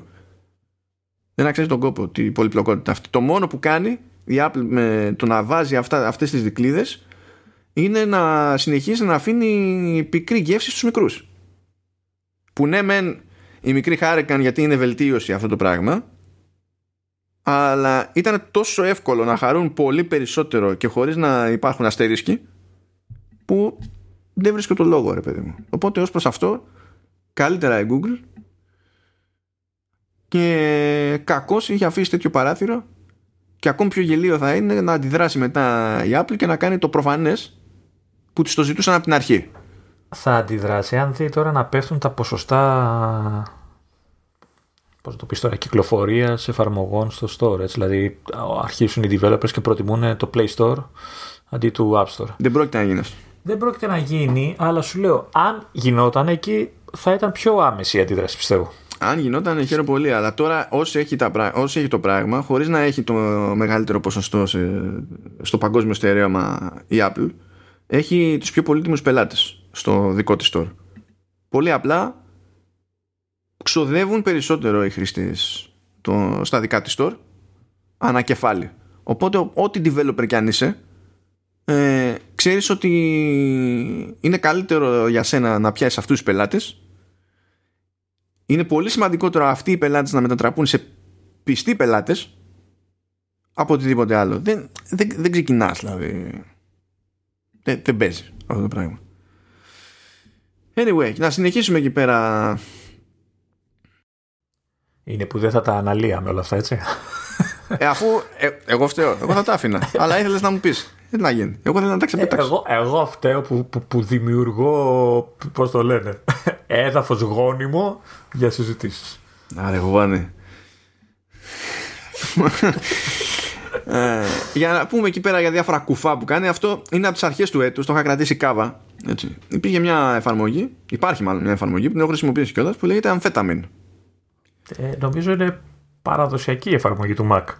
Ναι, καλά, υπάρχει και μια άλλη που λέγεται Caffeine και κάνει το ίδιο πράγμα, ξέρω εγώ. Υπάρχουν διάφορες. Αλλά το Amphetamine είναι, είναι κλασική φιγούρα. Και κάνει, είναι εφαρμογή που τρέχει στο menu bar και μπορείς να κάνεις ένα κλικ εκεί πέρα και να εμποδίζεις την ουσία το, την, την οθόνη να μπει σε sleep. Okay. Μπορεί να έχει κάτι επιλογούλες παραπάνω, αλλά το βασικό είναι αυτό. Και τώρα αυτή η εφαρμογή υπάρχει αιώνες, έτσι και τρώει άκυρο ξαφνικά ξέρω εγώ στο, στο App Store γιατί λέει παραβιάζει guidelines σχετικές με την προώθηση ναρκωτικών ουσιών. Και λες ρε φίλε. Πω ρε φίλε επειδή λέγεται αμφέταμιν. Λέγεται αμφέταμιν. Ε, ε, το να πετάς μια ξερή λέξη στο κενό ας πούμε έτσι είναι δυνατόν να αντιμετωπίζεται ως προώθηση ε, ναρκωτικών και ελεγχόμενων ουσιών. Έχει και χαπάκι στο εικονίδιο ρε. Κάτσε περίμενα Α, δηλαδή θα το δω εγώ χρησιμοποιώντας την εφαρμογή και θα πω, ωραία, ας αρχίσω να χαπακώνομαι. Γιατί για να το κάνει εφαρμογή κάτι θα ξέρει. Ακριβώς. Δηλαδή, τώρα αυτό είναι, ήταν, ήταν χαζομάρα τελείως. Ήταν χαζομάρα. Και φυσικά μετά το πήρε πίσω, έτσι, αφού γκρίνιαξε ο developer και έγινε τόρο. Αλλά δεν παιδιά, δεν θέλει πολύ νιονιό. Δηλαδή, χίλιες φορές να έβγαινε κάποιος εκεί πέρα από την ομάδα που κάνει τους ελέγχους στη, στο, στο App Store και να πει συγγνώμη λάθος δεν είχα πιει καφέ μαλακία ήταν η πρώτη μου μέρα και δεν την έχω ξαναδεί την εφαρμογή. Ναι, αυτό παρά καν να προσποιείται κάποιος ότι είναι λογικό αυτό το πράγμα. Δηλαδή, πες με τη συγγνώμη λάθος. δηλαδή, αυτό. Τώρα, τώρα θες, να, θες να με εκνευρίσει πάλι έτσι, να αρχίσω πάλι να, να ραντάρω για τα review processes και, και τη, την ακαμψία της Apple σε αυτά τα θέματα. Άσε με. Εντάξει, να, να σου πω κάτι κάποια πράγματα θα γίνονται off. Είναι, είναι προβλεπές σε οποιαδήποτε διαδικασία και στην τελική ε, σε αντίθεση με άλλα stores η, η Apple έχει πολύ περισσότερο λαό που κάνει και τσεκαρίσματα πιο manual. Οπότε εξοδεύει ρε παιδί μου λεφτάκι αυτή την ιστορία αλλά έχει τόσα τέτοια περίεργα περιστατικά. Και τα έχει και πολύ συχνά και σε κάνει να αναρωτιέσαι για αυτό που λες που είπες πιο πριν έτσι, δηλαδή τόσα άτομα, τόσα λεφτά, τόση προσπάθεια και μ, γίνονται ακόμα. Ό,τι και να γίνει, ό,τι και να γίνει, αλλά δηλαδή αν γίνει το ίδιο πράγμα σε Google Play, δεν, δεν θα γίνει ο ίδιος τόρος που γίνεται τώρα σε, σε Apple. Έτσι. Είναι πιο εύκολο να γιγαντωθούν όλα αυτά τα πράγματα. Ε, ήταν έτσι κι αλλιώς πιο εύκολο. Τώρα που είναι, τρέχει και όλη η φάση με την Epic και οι κόντρες με Spotify και δεν συμμαζεύεται, είναι, ψάχνουν κανένας ευκαιρία. Και θα, μας, θα φτάσουμε σε ένα τέτοιο τραγικό παράδειγμα που είναι τραγικό από την ανάποδη. Αλλά εδώ ρε παιδιά είναι, δηλαδή είναι, είναι φωσφανάρι. Δηλαδή χρειάζεσαι, δεν χρειάζεται τρίτο νευρώνα για να καταλάβεις ότι η μία λέξη δεν αποτελεί πρόθεση. Δηλαδή σαν να μου λες ότι επειδή η Apple λέγεται Apple σπρώχνει, σπρώχνει τα μήλα. Τα πραγματικά τα μήλα ας πούμε. Και ότι αν, αν αύριο πάψει η Apple να υπάρχει θα πέσουν οι πωλήσει μήλων στις λαϊκές. Δεν είναι σοβαρό τώρα αυτό το πράγμα. Η, η πλάκα είναι ότι ε, αυτό, αυτό διαβάζω τώρα ότι έλεγε η Apple ότι και καλά παράνομα ναρκωτικά και μπουρμπούρι εφαρμογή κτλ. Και απαντούσε ο Γκούσταυσον που είναι ο, ξέρω, ποιος είναι ο υπεύθυνος για το αμφεταμίνο ότι ε, η αμφεταμίνη είναι νόμιμο φάρμακο στην Αμερική, συνταγογραφούμενο. δεν, έχει, δεν είναι παράνομο ναρκωτικό. Έτσι κι αλλιώς λέει. Αυτό είναι άλλο, είναι, είναι άλλο πρόβλημα. Κοίτα, αυτοί είχαν θέμα τώρα και με, τη, και με λίγο την περιγραφή έτσι. Γιατί στο description έλεγε Just like amphetamine, the organic compound can be legally used to keep humans awake and attentive. Ξέρω εγώ, amphetamine, the app can be legally used to keep your Mac awake. Βέβαια, η Apple όταν περνάει αυτούς τους ελέγχους δεν τους περνάει μόνο για μία αγορά. Και εκεί ανοίγουμε άλλο πρόβλημα. Στο πώς προσπαθώντας να έχει ένα σετ κανονισμών που να την εξυπηρετούν διεθνώς ε, έχουμε σύγκρουση με το εκάστοτε τοπικό και εθνικό δίκαιο που δεν συνυπολογίζεται και αυτό είναι, αυτή είναι άλλη φρίκη θέματος που είναι γενικό το πρόβλημα στις εταιρείες τεχνολογίας και στις εταιρείες πλατφόρμες και άμα τα ανοίξουμε δεν θα τελειώσουμε ποτέ και στην ουσία δεν θα είμαστε καν σε εκείνο το στάδιο το podcast η Apple. θα είναι. Ξεφύγουμε τελείως, το λέω. όχι, όχι, όχι. Προχώρα, προχώρα. Προχωράμε λοιπόν. Βγήκε ένα. Εντάξει, εγώ θα το πω σωστά, λυπάμαι. Θα, το πω, θα πω ότι είναι ο Κώστας Ελευθερίου, δεν θα πω ο Κώστα Ελευθερίου, συγγνώμη. Α, είναι Έλληνας, όντως. Ναι. Ε, okay ο οποίος ξεκίνησε μια μανούρα και συνεχίζει αυτή τη μανούρα παρότι προ, ε, ε, κατά μία έννοια άρχισε να αντιμετωπίζει η Apple το πρόβλημά του για, για εφαρμογές απάτες στο, στο App Store που στην ουσία ε, μπαίνει κάποιος στη διαδικασία να αντιγράψει την εφαρμογή κάποιου άλλου ε, όχι απαραίτητα σε λειτουργικότητα μπορεί σε εμφάνιση και σε όνομα και τέτοια. Να το πλασάρει σαν να κάνει το ίδιο πράγμα και από εκεί και πέρα είτε να ζητάει χρήματα είτε να βάζει συνδρομές, αλλά με πιο υπούλου τρόπο που δυστυχώς είναι για κάποιο λόγο είναι επιλογή στο App Store η εβδομαδιαία συνδρομή. Και νομίζω ότι χρησιμοποιείται πολύ περισσότερο από απατηλές εφαρμογές παρά από normal. Και ο κόσμος είναι εκπαιδευμένος. Όταν του ζητά συνδρομή να σκέφτεται ότι μάλλον είναι για μήνα και δεν προσέχει καλά τι διαβάζει. Οπότε όταν ο άλλος σου πει αντί για 8 ευρώ το μήνα 8 ευρώ την εβδομάδα και δεν σου κάνει register υπάρχει ένα πρόβλημα μετά Ειδικά δε όταν η εφαρμογή αυτή δεν κάνει καν αυτό που υποτίθεται ότι πρέπει να κάνει, έτσι. Ε, και το είχε πάρει κράνιο το Ελευθέριο και ξεκίνησε εκεί πέρα μανούρα. Και όντως, όταν ξέρεις, έγινε εκεί πέρα ένας δώρος, η Apple άρχισε να δίνει πόνο και να, και να κόβει εφαρμογές. Αλλά το θέμα είναι ότι αυτό είναι επίσης διαχρονικό φαινόμενο. Ε, εγώ αυτό που πήρα που διάβαζα είναι ότι αυτές οι εφαρμογές παρόλο που είναι μαϊμούδες ας το πούμε ε, βγάζουν λεφτά. Ε, μα γι' αυτό κάνουν αυτά που σου λέω με τις συνδρομές και τέτοια. Είναι, είναι για την αρπαχτή. Ναι, ε, εννοώ ότι βγάζουν λεφτά που σημαίνει για να θα μπορούσε να πει μια κακιά γλώσσα ότι η Apple ξέρεις, βγάζει και αυτή λεφτά από αυτές τις εφαρμογές το ποσοστό, τους, το ποσοστό της. Και γι' αυτό ίσως να είναι διαχρονικό, γιατί ε, ναι, θα το καθαρίσουμε σιγά σιγά, αλλά σιγά σιγά. Ας πάρουμε και κανένα ποσοστούλι στο παράδειγμα που έχει εδώ για την Apple, ο τζίρος που έχει κάνει μια εφαρμογή που αναφέρεται εδώ για 2 εκατομμύρια το χρόνο σε τζίρο δεν είναι τώρα σοβαρό ποσό για να την, για να την νιάξει. Ναι, αλλά είναι μία, μία στις άπειρες. Έτσι. Ναι, ναι, αλλά ξέρουμε ότι δεν, ο κύριος όγκος δεν είναι από τις εφαρμογές. Τα πολλά λεφτά βγαίνουν από games που είναι, λειτουργούν as, as services με consumables και τέτοια. Εκεί είναι τα, τα χοντρά στην πραγματικότητα. Αλλά σε κάθε περίπτωση, έτσι κι αλλιώς, έτσι κι αλλιώς, βγάζει δεν βγάζει η Apple αυτό που κάνουν τέτοιες εφαρμογές και τέτοιοι developers ε, σε περιπτώσεις που περιγράφει ο Ελευθερίου είναι έτσι κι αλλιώς κατά των κανόνων του, του App Store τώρα είναι παράνομο καταρχάς. Καλά και παράνομο. Απλά θέλω να σου πω ότι ακόμα και αν βγάλουμε ξέρεις το τι ισχύει σε κάθε χώρα στο App Store έτσι κι αλλιώς υποτίθεται ότι είναι λάθος έτσι, και δεν το επιτρέπει. Αλλά η Apple δεν έχει αφιερώσει αρκετή ενέργεια σε αυτό το, το θέμα. Και αλήθεια είναι ότι αυτό τη δαγκώνει διπλά τώρα. Διότι σε μια εποχή που θέλει να λέει ότι ε, δεν είναι παράλογο που κρατάω το 30% γιατί κάνω αυτό, αυτό, αυτό και αυτό για σας είναι πιο εύκολο να γυρίσει ο άλλος σε αυτό το κλίμα έτσι όπως έχει διαμορφωθεί να κάνει και να λέει ναι αλλά να αυτό που είναι και κόντρα στους κανονισμούς σου δεν το κάνεις καν καλά. Δεν το κάνεις βασικά. Έτσι το κάνεις πολύ σπασμώδικα. Ε, ε, εγώ γιατί θυμάμαι ότι κάπο, κάποτε το App Store η μεγάλη διαφορά από το Play Store ήταν ότι ήταν πιο οργανωμένο, με πιο λιγότερη σαβούρα. Δε... Τι άλλαξε; Όχι, όχι, αυτό εξακολουθεί και ισχύει. Α, Και κατάλαβα α- τι από, γίνεται εκεί- από εκεί να φανταστείς. Ναι, από εκεί να φανταστείς. Γιατί ε, κάθε. Μια φορά το μήνα, ας πούμε, μια φορά το δίμηνο, θα ακούσεις για την τάδε εφαρμογή που είχε, ξέρω εγώ, 10 εκατομμύρια downloads από το Play Store. Δηλαδή δεν είναι καμιά εφαρμογούλα της πλάκας. Που είχε κενό ασφαλείας και τράβαγε, ξέρω εγώ, δεδομένα αβέρτα. Και, ενώ τέτοια, τέτοιες ιστορίες δεν προκύπτουν ε, έτσι συχνά στη, στην πάντα του App Store και ενώ έχει κάνει πολύ αυτοματοποιημένο το app review process η η Google, από ένα σημείο και έπειτα είπε και αυτή ότι θα, εντάξει, θα βάζω και εγώ πιο humans, γιατί ο Πιο, πακέτο. πιο humans. δηλαδή υπάρχουν και λιγότερο humans. ναι, νομίζω ότι στην Google χρειάζεται, υπάρχει τόσο διαχωρισμός. νομίζω ότι Τι υπάρχει. εννοείς, τι είναι, οι- οι- οι- Οι μη εμιτοί, οι μάνθρωποι, οι Ξέρω εγώ. πάνθρωποι. Α, οπότε ναι, οκ.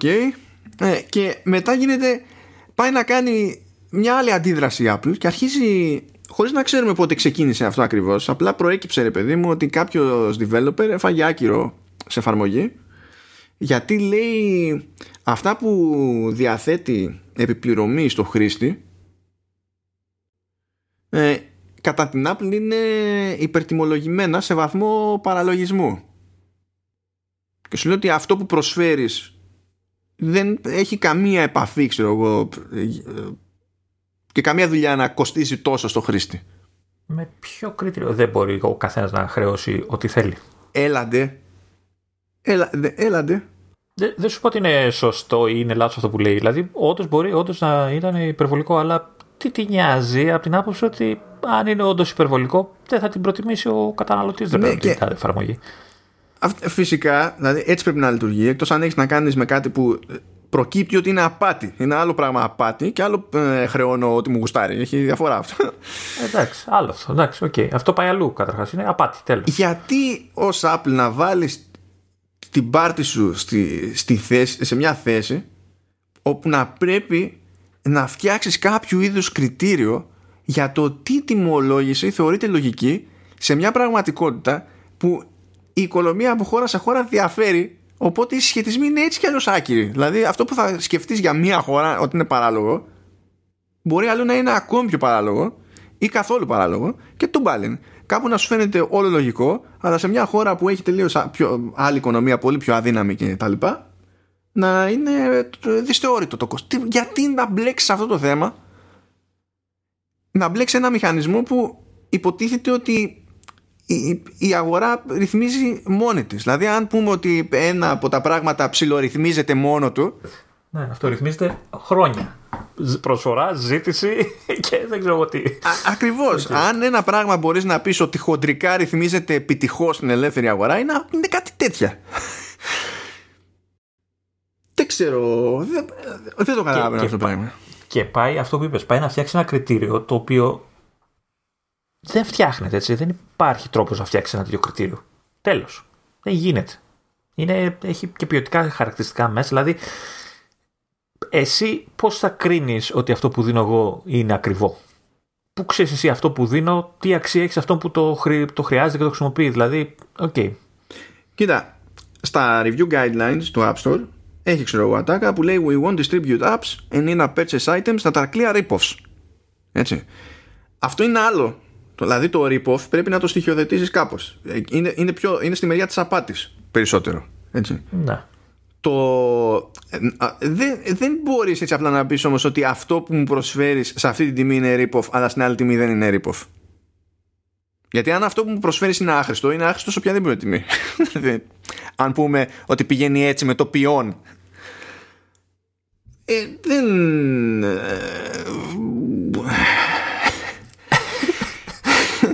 Δεν θα αναλύσουμε, είπαμε. Προχωρά. Και για, για έτσι. Όχι κερασάκι, σχεδόν. Είμαστε στο, το κερασάκι έρχεται αμέσω μετά. Λοιπόν, βγαίνει εκεί πέρα η πρώτον που έχει το πρώτον mail που είναι μια υπηρεσία με encrypted email που είναι, είναι καλή. Επληρωμή βέβαια, αλλά είναι, είναι καλή. Και πρώτον VPN που επίσης είναι καλό. Γενικά, προϊόντικά τα πάει καλά η πρώτον. Οπότε Για αυτά πρώτη. που, που θα πούμε παρακάτω δεν, δεν είναι κάποιο είδους κριτική ξέρω, στην πρώτον για τα, για τα προϊόντα. Είναι, είναι σόι τα προϊόντα. Γιατί δεν αντιδρά στα χαζοαστία μου. Δεν, δεν μ' αρέσει αυτό το πράγμα. Μα είπα είναι πρότειν και δεν με, δεν με έβρισες. Δηλαδή. Γιατί θα με αναγκάσεις να πω ότι είναι... θα πω την κλασική ατάκα από ένα νησί με κάτι τα κομματιές γύρω γύρω και, και μετά θα, θα βρουν που μένω. Γι' αυτό.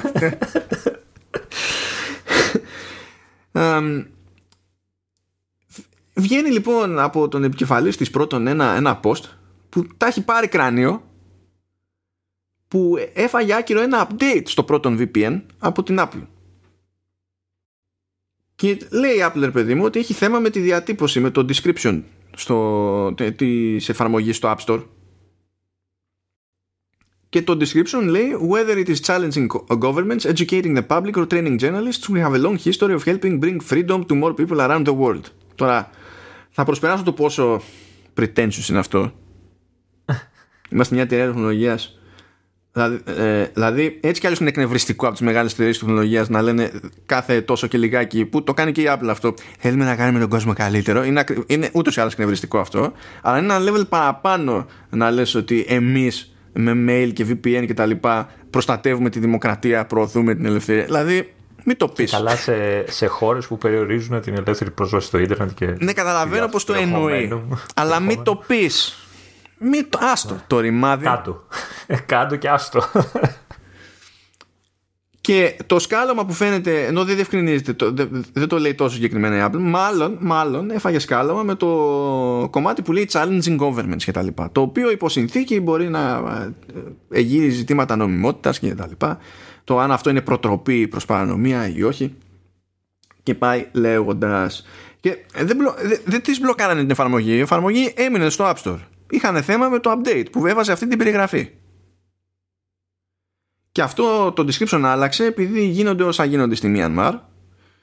Ε, και το πρώτο mail, όχι το πρώτο VPN, το πρώτο mail έχει προταθεί από τα Ηνωμένα Έθνη μαζί με το Signal σε, σε πολίτες Myanmar ε, ως, ε, ως ασφαλής τρόποι για επικοινωνία εντός και εκτός χώρας και τα λοιπά και τα λοιπά. Γιατί εκεί πέρα έχει γίνει τώρα, έχει παίξει πραξικόπημα, γίνεται, υπάρχει πρόβλημα. Έτσι, οκ. Okay. Το να σου κρατάει update και να σου λέει άλλαξε το description, δεν σου λέει άλλαξε την εφαρμογή. δεν σου λέει, σου λέει άλλαξε το description. Δεν μπορεί να το μεταφράζεις στο post σου και να λες ότι έτσι η Apple προωθεί αυταρχικά καθεστώτα ανά τη γη, ανά, ανά τον κόσμο και φαίνεται ότι ε, δεν ενδιαφέρεται η Apple για το τι συμβαίνει στη Myanmar. Δεν υπάρχει λογική σύνδεση σε αυτά τα δύο.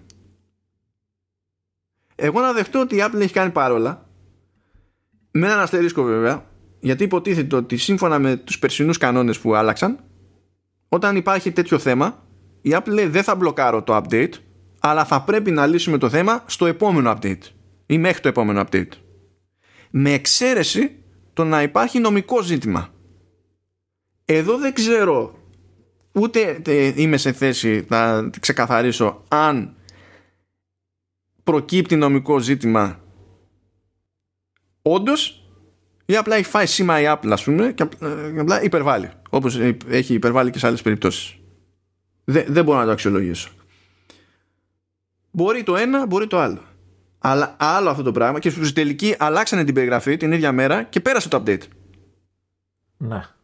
Αλλά εσύ βγαίνεις σαν εταιρεία και λες εμείς ε, υπερασπιστές του, του Δημοκράτια ε, και λες when Myanmar needs Proton VPN the most Apple stands in the way of human rights. Δεν, δεν... Ε, και το λες για εταιρεία που Μας έχει αυτόσει με τα human rights, μας έχει πρίξει, ας το πούμε. Αν μπορεί να το πεις αυτό. Ε, παιδί μου, να σου πω κάτι. Να το έλεγε να, να υπήρχε λογική σύνδεση, να πω εντάξει. Αλλά τώρα απλά να το χρησιμοποιείς σαν πάτημα, επειδή πρώτον έχει γενικότερο, έχει παλαιότερο ζήτημα με την Apple. Είναι στο στρατόπεδο της Epic τυπικά, ας το πούμε τέλος πάντων. Έχει, είναι αυτής της νοοτροπίας και του Hey και τα λοιπά. Και υπάρχουν και περιπτώσεις όπως τη φάση με το πρώτο mail ας πούμε που εκεί μπορώ να καταλάβω και τη θέση της πρώτον. Εκεί μπορώ να του ρίξω ένα δίκιο. Είναι άλλη περίπτωση. Αλλά εδώ πέρα τώρα απλά πιάνεις, δηλαδή λες, Α, κάτι μου έκανε η Apple που δεν μ' άρεσε. Ωραία. Πώς θα το κάνουμε τώρα να, να γίνει μανούρα; Δεν είναι τώρα σοβαρό αυτό το πράγμα. Εντάξει, αλλά έτσι μάθαμε και εμείς ότι υπάρχει ένα πρώτο VPN και ένα πρώτο mail και όχι μόνο εμείς, όλοι. Apple's actions hinder progress on human rights. Α, τι, τι... Εντάξει, είναι, είναι, προσπαθεί να δημιουργήσει εντυπώσεις μέσα από την υπερβολή. Okay. Μα τώρα να βγεις και να το πεις αυτό το πράγμα χωρίς να σου έχει μπλοκάρει κανένα εφαρμογή για να πεις ότι ξέρεις, με εμποδίζει να προσφέρω την υπηρεσία. Και γι' αυτό, για αυτόν τον λόγο το κάνει παράτυπα, ξέρω εγώ. Ή μπορεί να μην το κάνει παράτυπα με βάση το, τα preview guidelines, αλλά να το κάνει παράτυπα με βάση την εθνική νομοθεσία, ξέρω εγώ. Να, να έχεις κάτι, ξέρω εγώ, να, να whatever. κάτι να συνδέεται το πράγμα. Δεν το... Δεν. Είμαστε στη φάση που είναι open season, έτσι. Δηλαδή, οτιδήποτε κάνει η Apple και ενοχλεί κάποιον, είναι κατευθείαν 0% σε μείον ένα δευτερόλεπτο. Και εννοείται ότι όλα θα πάνε στραβά σε αυτή τη season, έτσι, δηλαδή για την Apple, έτσι. Ναι, εντάξει. Θα δίνει, θα δίνει δηλαδή πολλά δικαιώματα για το οτιδήποτε. Ε, η πρώτη πρόταση της δημοσίευσης του, ε, που έκανε η πρώτον, η πρώτη πρόταση, πρώτον has long been a defender of freedom and democracy around the world. Με έχεις χάσει από αυτό κατευθείαν. Με έχεις χάσει. Εδώ, εδώ θεωρούμε γελίο να βγουν οι κυβερνήσεις και να το λένε αυτό. Άσχετα, δηλαδή που θα πεις είναι ξέρω εγώ δημόσιο πρόσωπο, άλλος είναι, μπορεί να είναι πρωθυπουργός, μπορεί να είναι ξέρω εγώ ό,τι, ό,τι θέλεις. Άμα βγήκε στο πει αυτό με straight face, θα πεις σαν τον κάγκιος. Α να το πούν άλλοι για σένα αυτό. Και σε αυτό το κλίμα λοιπόν, καλά μου παιδιά, αποκαλύφθηκε, γιατί δεν είχε ανακοινωθεί, αποκαλύφθηκε προσφάτως στις 22 Μαρτίου ότι ο Ρόνο Καμότο που είχε προσληφθεί το 2001 από τον Jobs και ήταν επικεφαλής ε, των App Store Developer Relations που μπλέκει με όλες αυτές τις υποθέσεις ε, αποσύρθηκε συνταξιδιωτήθηκε ή τον διώξανε; Τώρα, κοίτα, λέει retires. Επειδή αυτό μπορείς να το κάνεις χωρίς να είσαι σε φάση σύνταξης. Ειδικά στην Αμερική και ειδικά με το ασφαλιστικό καθεστώς, είναι ε, δεν, δεν σημαίνει το ίδιο πράγμα που σημαίνει ντε και καλά εδώ. Δεν ξέρω πώς να το ερμηνεύσω. Αλλά πάντα λες τώρα, mm, μετά από ένα χρόνο που πηγαίνεις από μανούρα σε μανούρα και δεν το μαθαίνει κανείς αυτό, προκύπτει επειδή ε, έγινε ειδική αναφορά στο ότι θα κληθεί να καταθέσεις στην κόντρα με την Epic. Παρότι πλέον δεν είναι στο εργατικό δυναμικό της Apple και από εκεί κατάλαβε ο κόσμος ότι πλέον δεν είναι. Mm. Mm. Interesting. Ουσιαστικά δηλαδή έφυγε αυτός και έγιναν όλα χαμός. Όχι, δεν ξέρω και πότε έφυγε, αλλά τώρα, κοίτα, αυτός ήταν τόσα χρόνια εκεί πέρα. Αυτός έχει παίξει περισσότερο ρόλο από το ανάποδο. Που δεν είναι μόνο αυτό βέβαια, έτσι, γιατί στο App Store κάνει, ειδικά στο App Store και το οτιδήποτε σχετικό με το App Store, ε, τα τελευταία χρόνια ειδικά είχε αναλάβει ο Phil Schiller και πιο πριν ήταν τσιφλίκι του, του NDQ. Δεν είναι. Αλλά αυτός ρε παιδί μου είναι σαν να λέμε ότι ήταν επικεφαλής του developer PR. Όχι για press, ότι κοίτα, εμείς είμαστε ξέρω εγώ το App Store και τα λοιπά και έχουμε τα πάρε δώσει με τους developers και είμαστε εδώ πέρα για να συνεννοούμαστε με τους developers συγκεκριμένα. Έτσι. Τώρα μπορεί, γιατί ήταν και τόσα χρόνια ο άνθρωπος έτσι, μπορεί στην τελική να μην, να μην έχει καμία σχέση. Αλλά είμαστε σε ένα κλίμα που δεν γίνεται να το δεις αυτό και να μην πεις hm, και αν έπαιξε κάτι άλλο. Εσύ που είσαι, πώς το λένε, έχεις πει πάντα έτσι, Καχύποπτος. Και... Καχύποπτος, μπράβο. Ψάχνω τη λέξη τόση ώρα. και για να κλείσουμε έτσι πιο ευχάριστα, να κλείσουμε, να προσπαθήσουμε να κλείσουμε βασικά. Ευχάριστα για μένα. Για σένα δεν θα είναι ευχάριστα γιατί. Κάτι για iPad λέω πάλι εδώ πέρα. Έλα, εντάξει, έλα. Ε, λοιπόν, καλό απόγευμα. Καλό απόγευμα.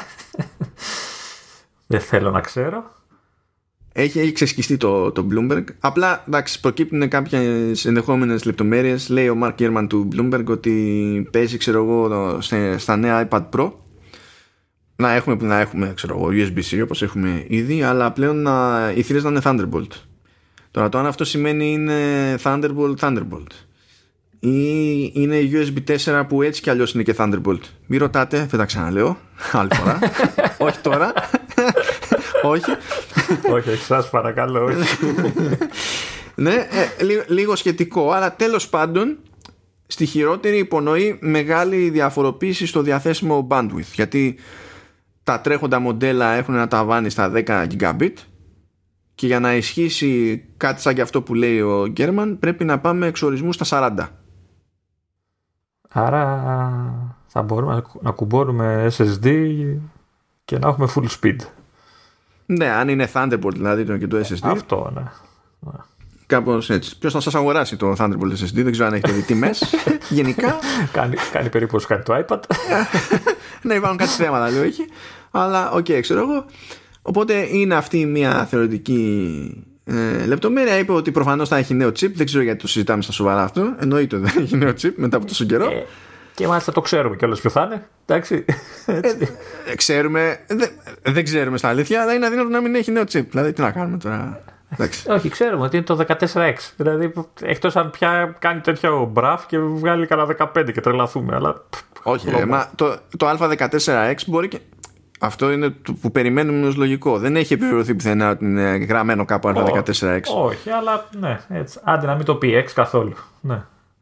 Εντάξει, και από εκεί και πέρα λέει ότι τέλος πάντων προχωρώντας πιο μετά μέσα στο 21, υποτίθεται ότι αναμένεται να βγει iPad με λίγο μεγαλύτερη οθόνη που δεν, το, δεν λέγεται πρώτη φορά, αλλά ότι παίζει να βγει και φθηνό iPad που να είναι λίγο πιο λεπτό και λίγο πιο ελαφρύ, οπότε να έχουμε μια διαφοροποίηση εκεί πέρα και στο design.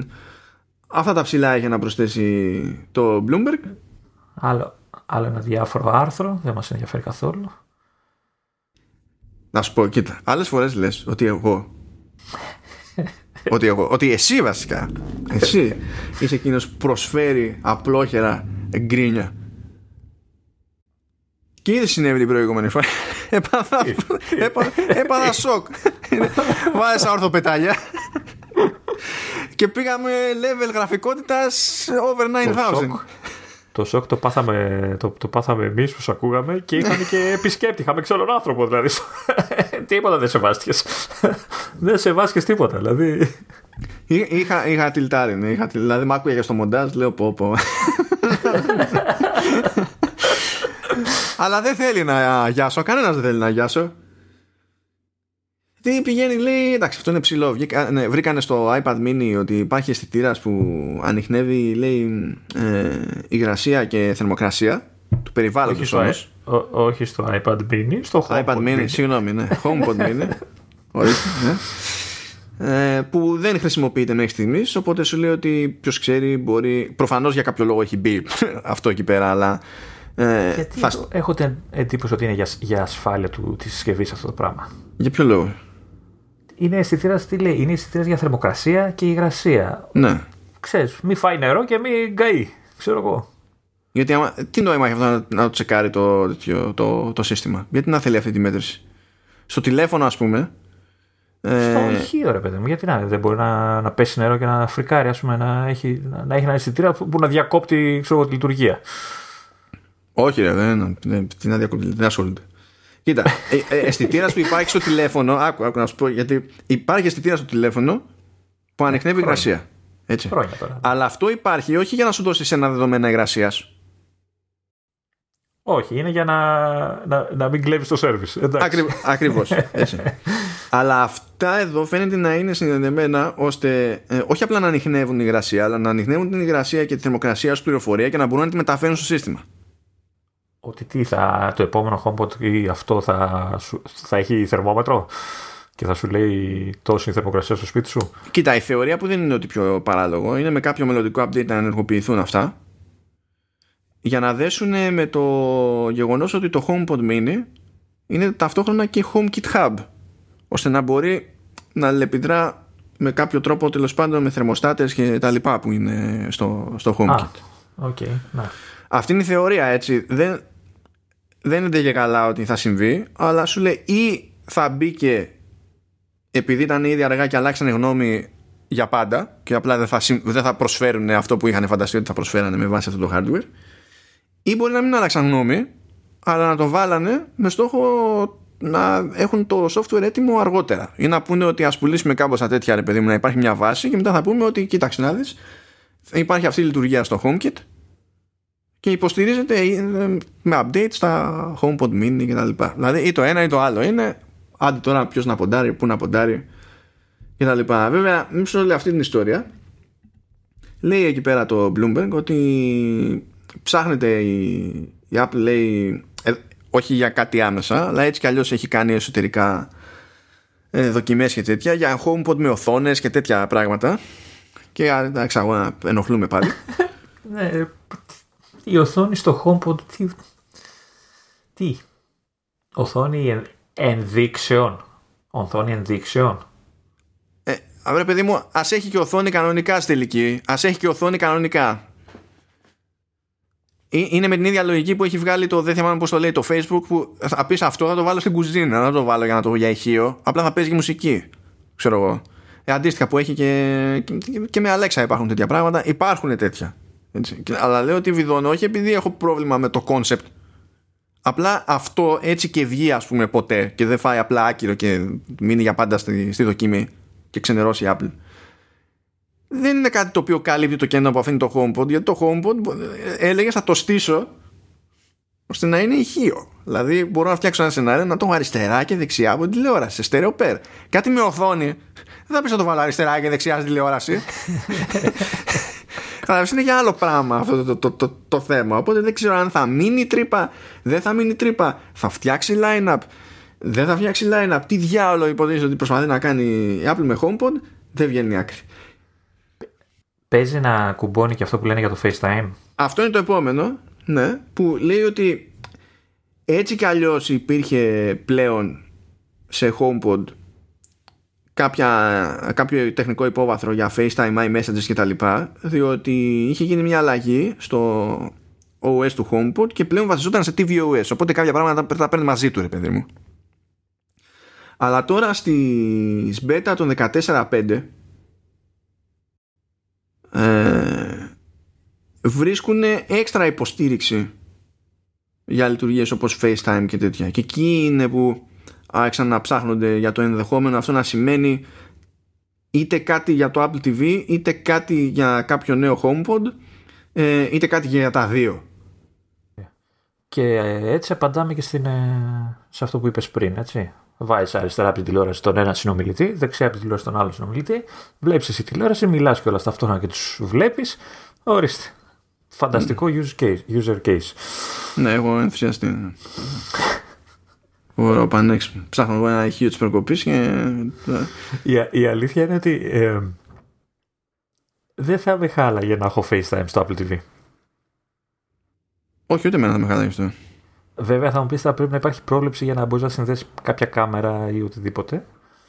Ε, δεν θα με χάλαγε γιατί ήδη εδώ και καιρό το σκέφτομαι να κάνω μια μόντα με κάποιο τρόπο ώστε όταν ε, συμμετέχω σε τουλάχιστον σωματική κλίση να μπορώ ξέρεις, να πετάω την εικόνα στην τηλεόραση, να έχω στημένη μια κάμερα κάπου και, το, και ένα μικρόφωνο κοντά μου ώστε να αυτός που μιλάει μαζί μου να, ξέρεις, να μην νομίζω ότι κοιτάω αλλού, έτσι να είναι κάπως να με βλέπει αυτό και εγώ να, με, να μην είμαι πάνω από, ένα, από μια οθονίτσα, να είμαστε ξέρω εγώ τρία άτομα και να προσπαθούμε να μιλήσουμε με τους υπόλοιπους πάνω από μια οθόνη που δεν, που δεν κάνει ούτε για έναν. Ε, δεν θα με χάλαγε, αλήθεια. Ε, ούτε, ούτε εμένα θα με χάλαγε και μπήκα σε σκέψεις γενικότερα γι' αυτό οι οποίες σκέψεις με οδήγησαν στο να, ε, στο να ζητάω κάτι τελείως διαφορετικό. Παρότι δεν με χαλάει αυτό το concept. Καλή μου Apple. Πόσο δύσκολο είναι. Από τη στιγμή που έχουν γίνει ήδη διάφορες προσπάθειες να υπάρχει το sidecar, ξέρω εγώ, για άλλες δουλειές. Έτσι το δέχομαι. Έτσι.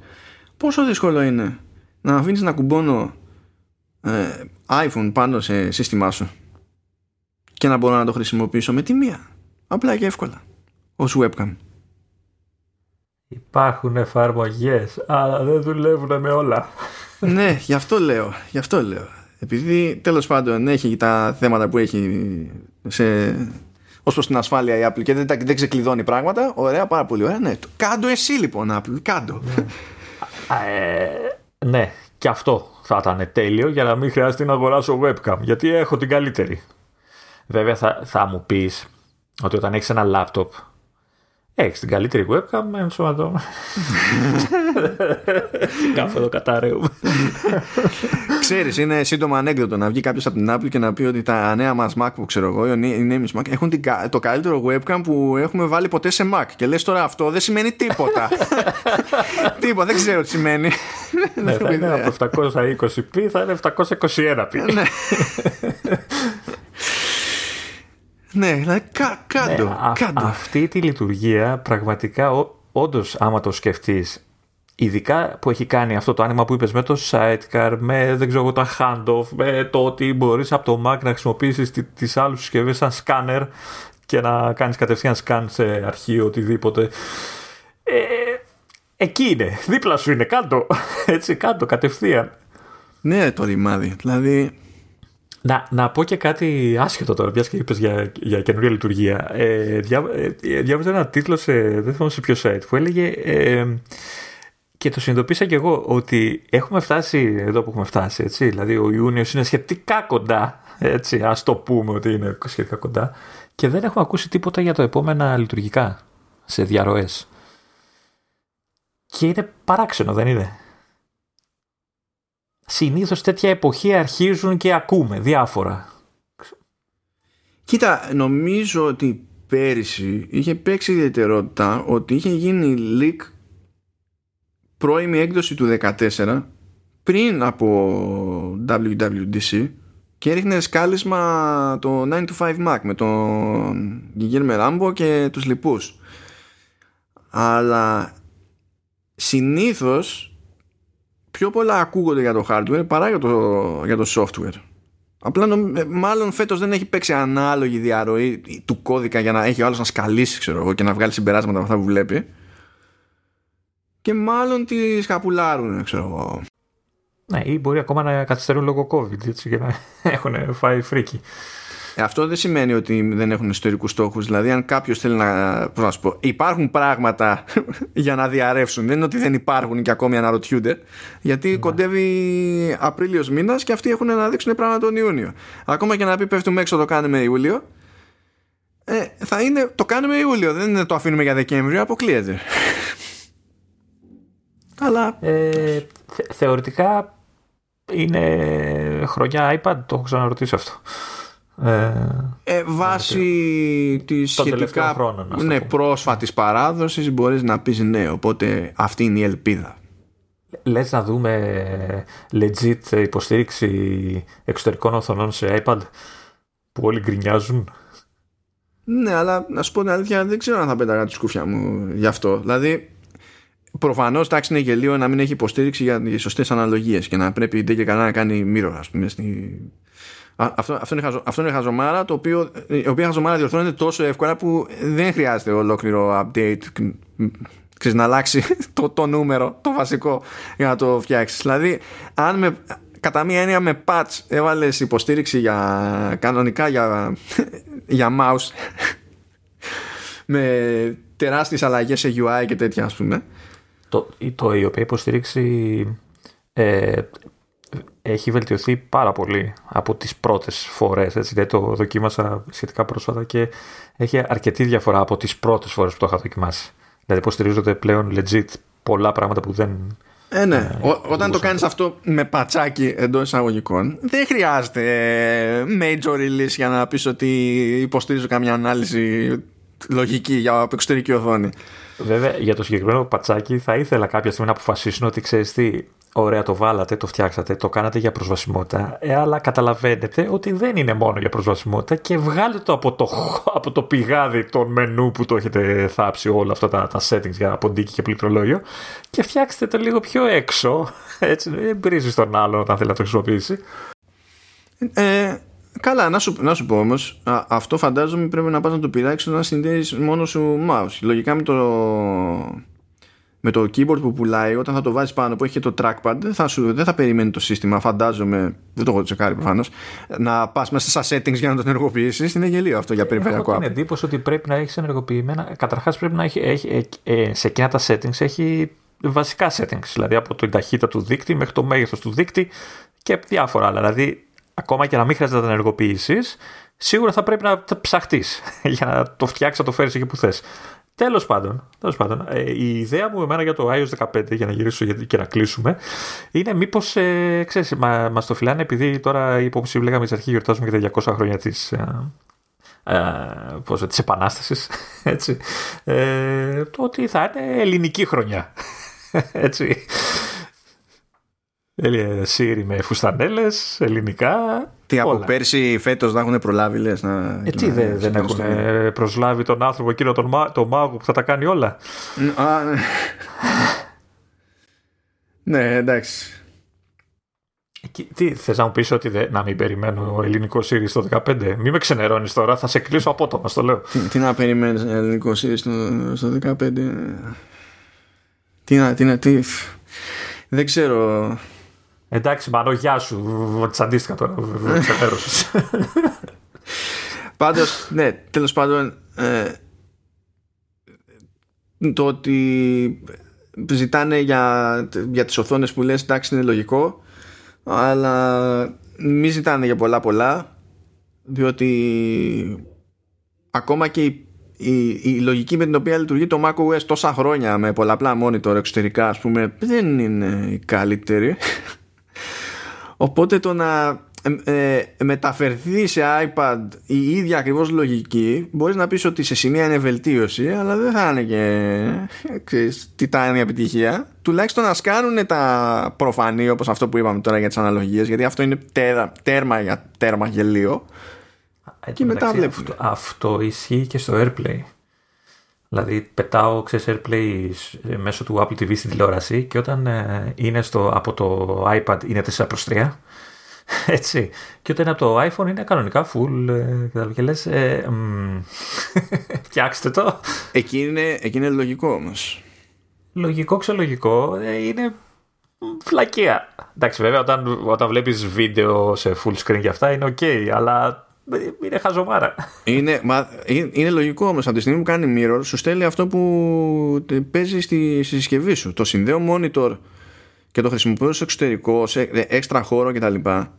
Δεν μπορεί να είναι ντε και καλά μόνο, μόνο mirroring επιλογή. Ενώ στο AirPlay στέλνεις περιεχόμενο τις περισσότερες φορές και είναι συγκεκριμένα για mirroring το, το AirPlay σε iOS και iPadOS λέμε τώρα έτσι. Οπότε τι θα πάρει, θα πάρει αυτό που ισχύει στο, στο monitor. Στην οθόνη. Στην οθόνη. Έχει, έχει πάντως πλάκα γιατί συνδέσει τη μεγάλη συσκευή και είναι μικρότερη. Εμφανίζεται μικρότερη στην οθόνη από τη μικρή συσκευή. Δεν πειράζει, φίλε. Είναι για να ταιριάζει με το creative vision του, του Zack Snyder. Γι' αυτό. Ε, και έλεγα δεν θα κάνει σχόλιο. Όλη τη εβδομάδα σχολιάζει. Θα κάνω σχόλιο. Δεν ε, δεν θα ανοίξω. Δεν θα ξύσω ούτε αυτή την πληγή. Όχι, όχι, όχι. Όχι, όχι, όχι, όχι. Σόπα, σόπα, σόπα. σόπα. Τέτοιες ώρες πιάνει. Όχι, όχι. Άντε, καληνύχτησε. Όχι, καληνύχτησε χαιρέτα. Δεν ξέρετε τι είναι IMAX και. Να μην πω, τέλος πάντων. Αυτό, όχι, αυτά. αυτά εντάξει. Δεν ξαναμιλάω. ναι, ναι. Μας έπεισες. Και όντω δεν ξαναμιλάει.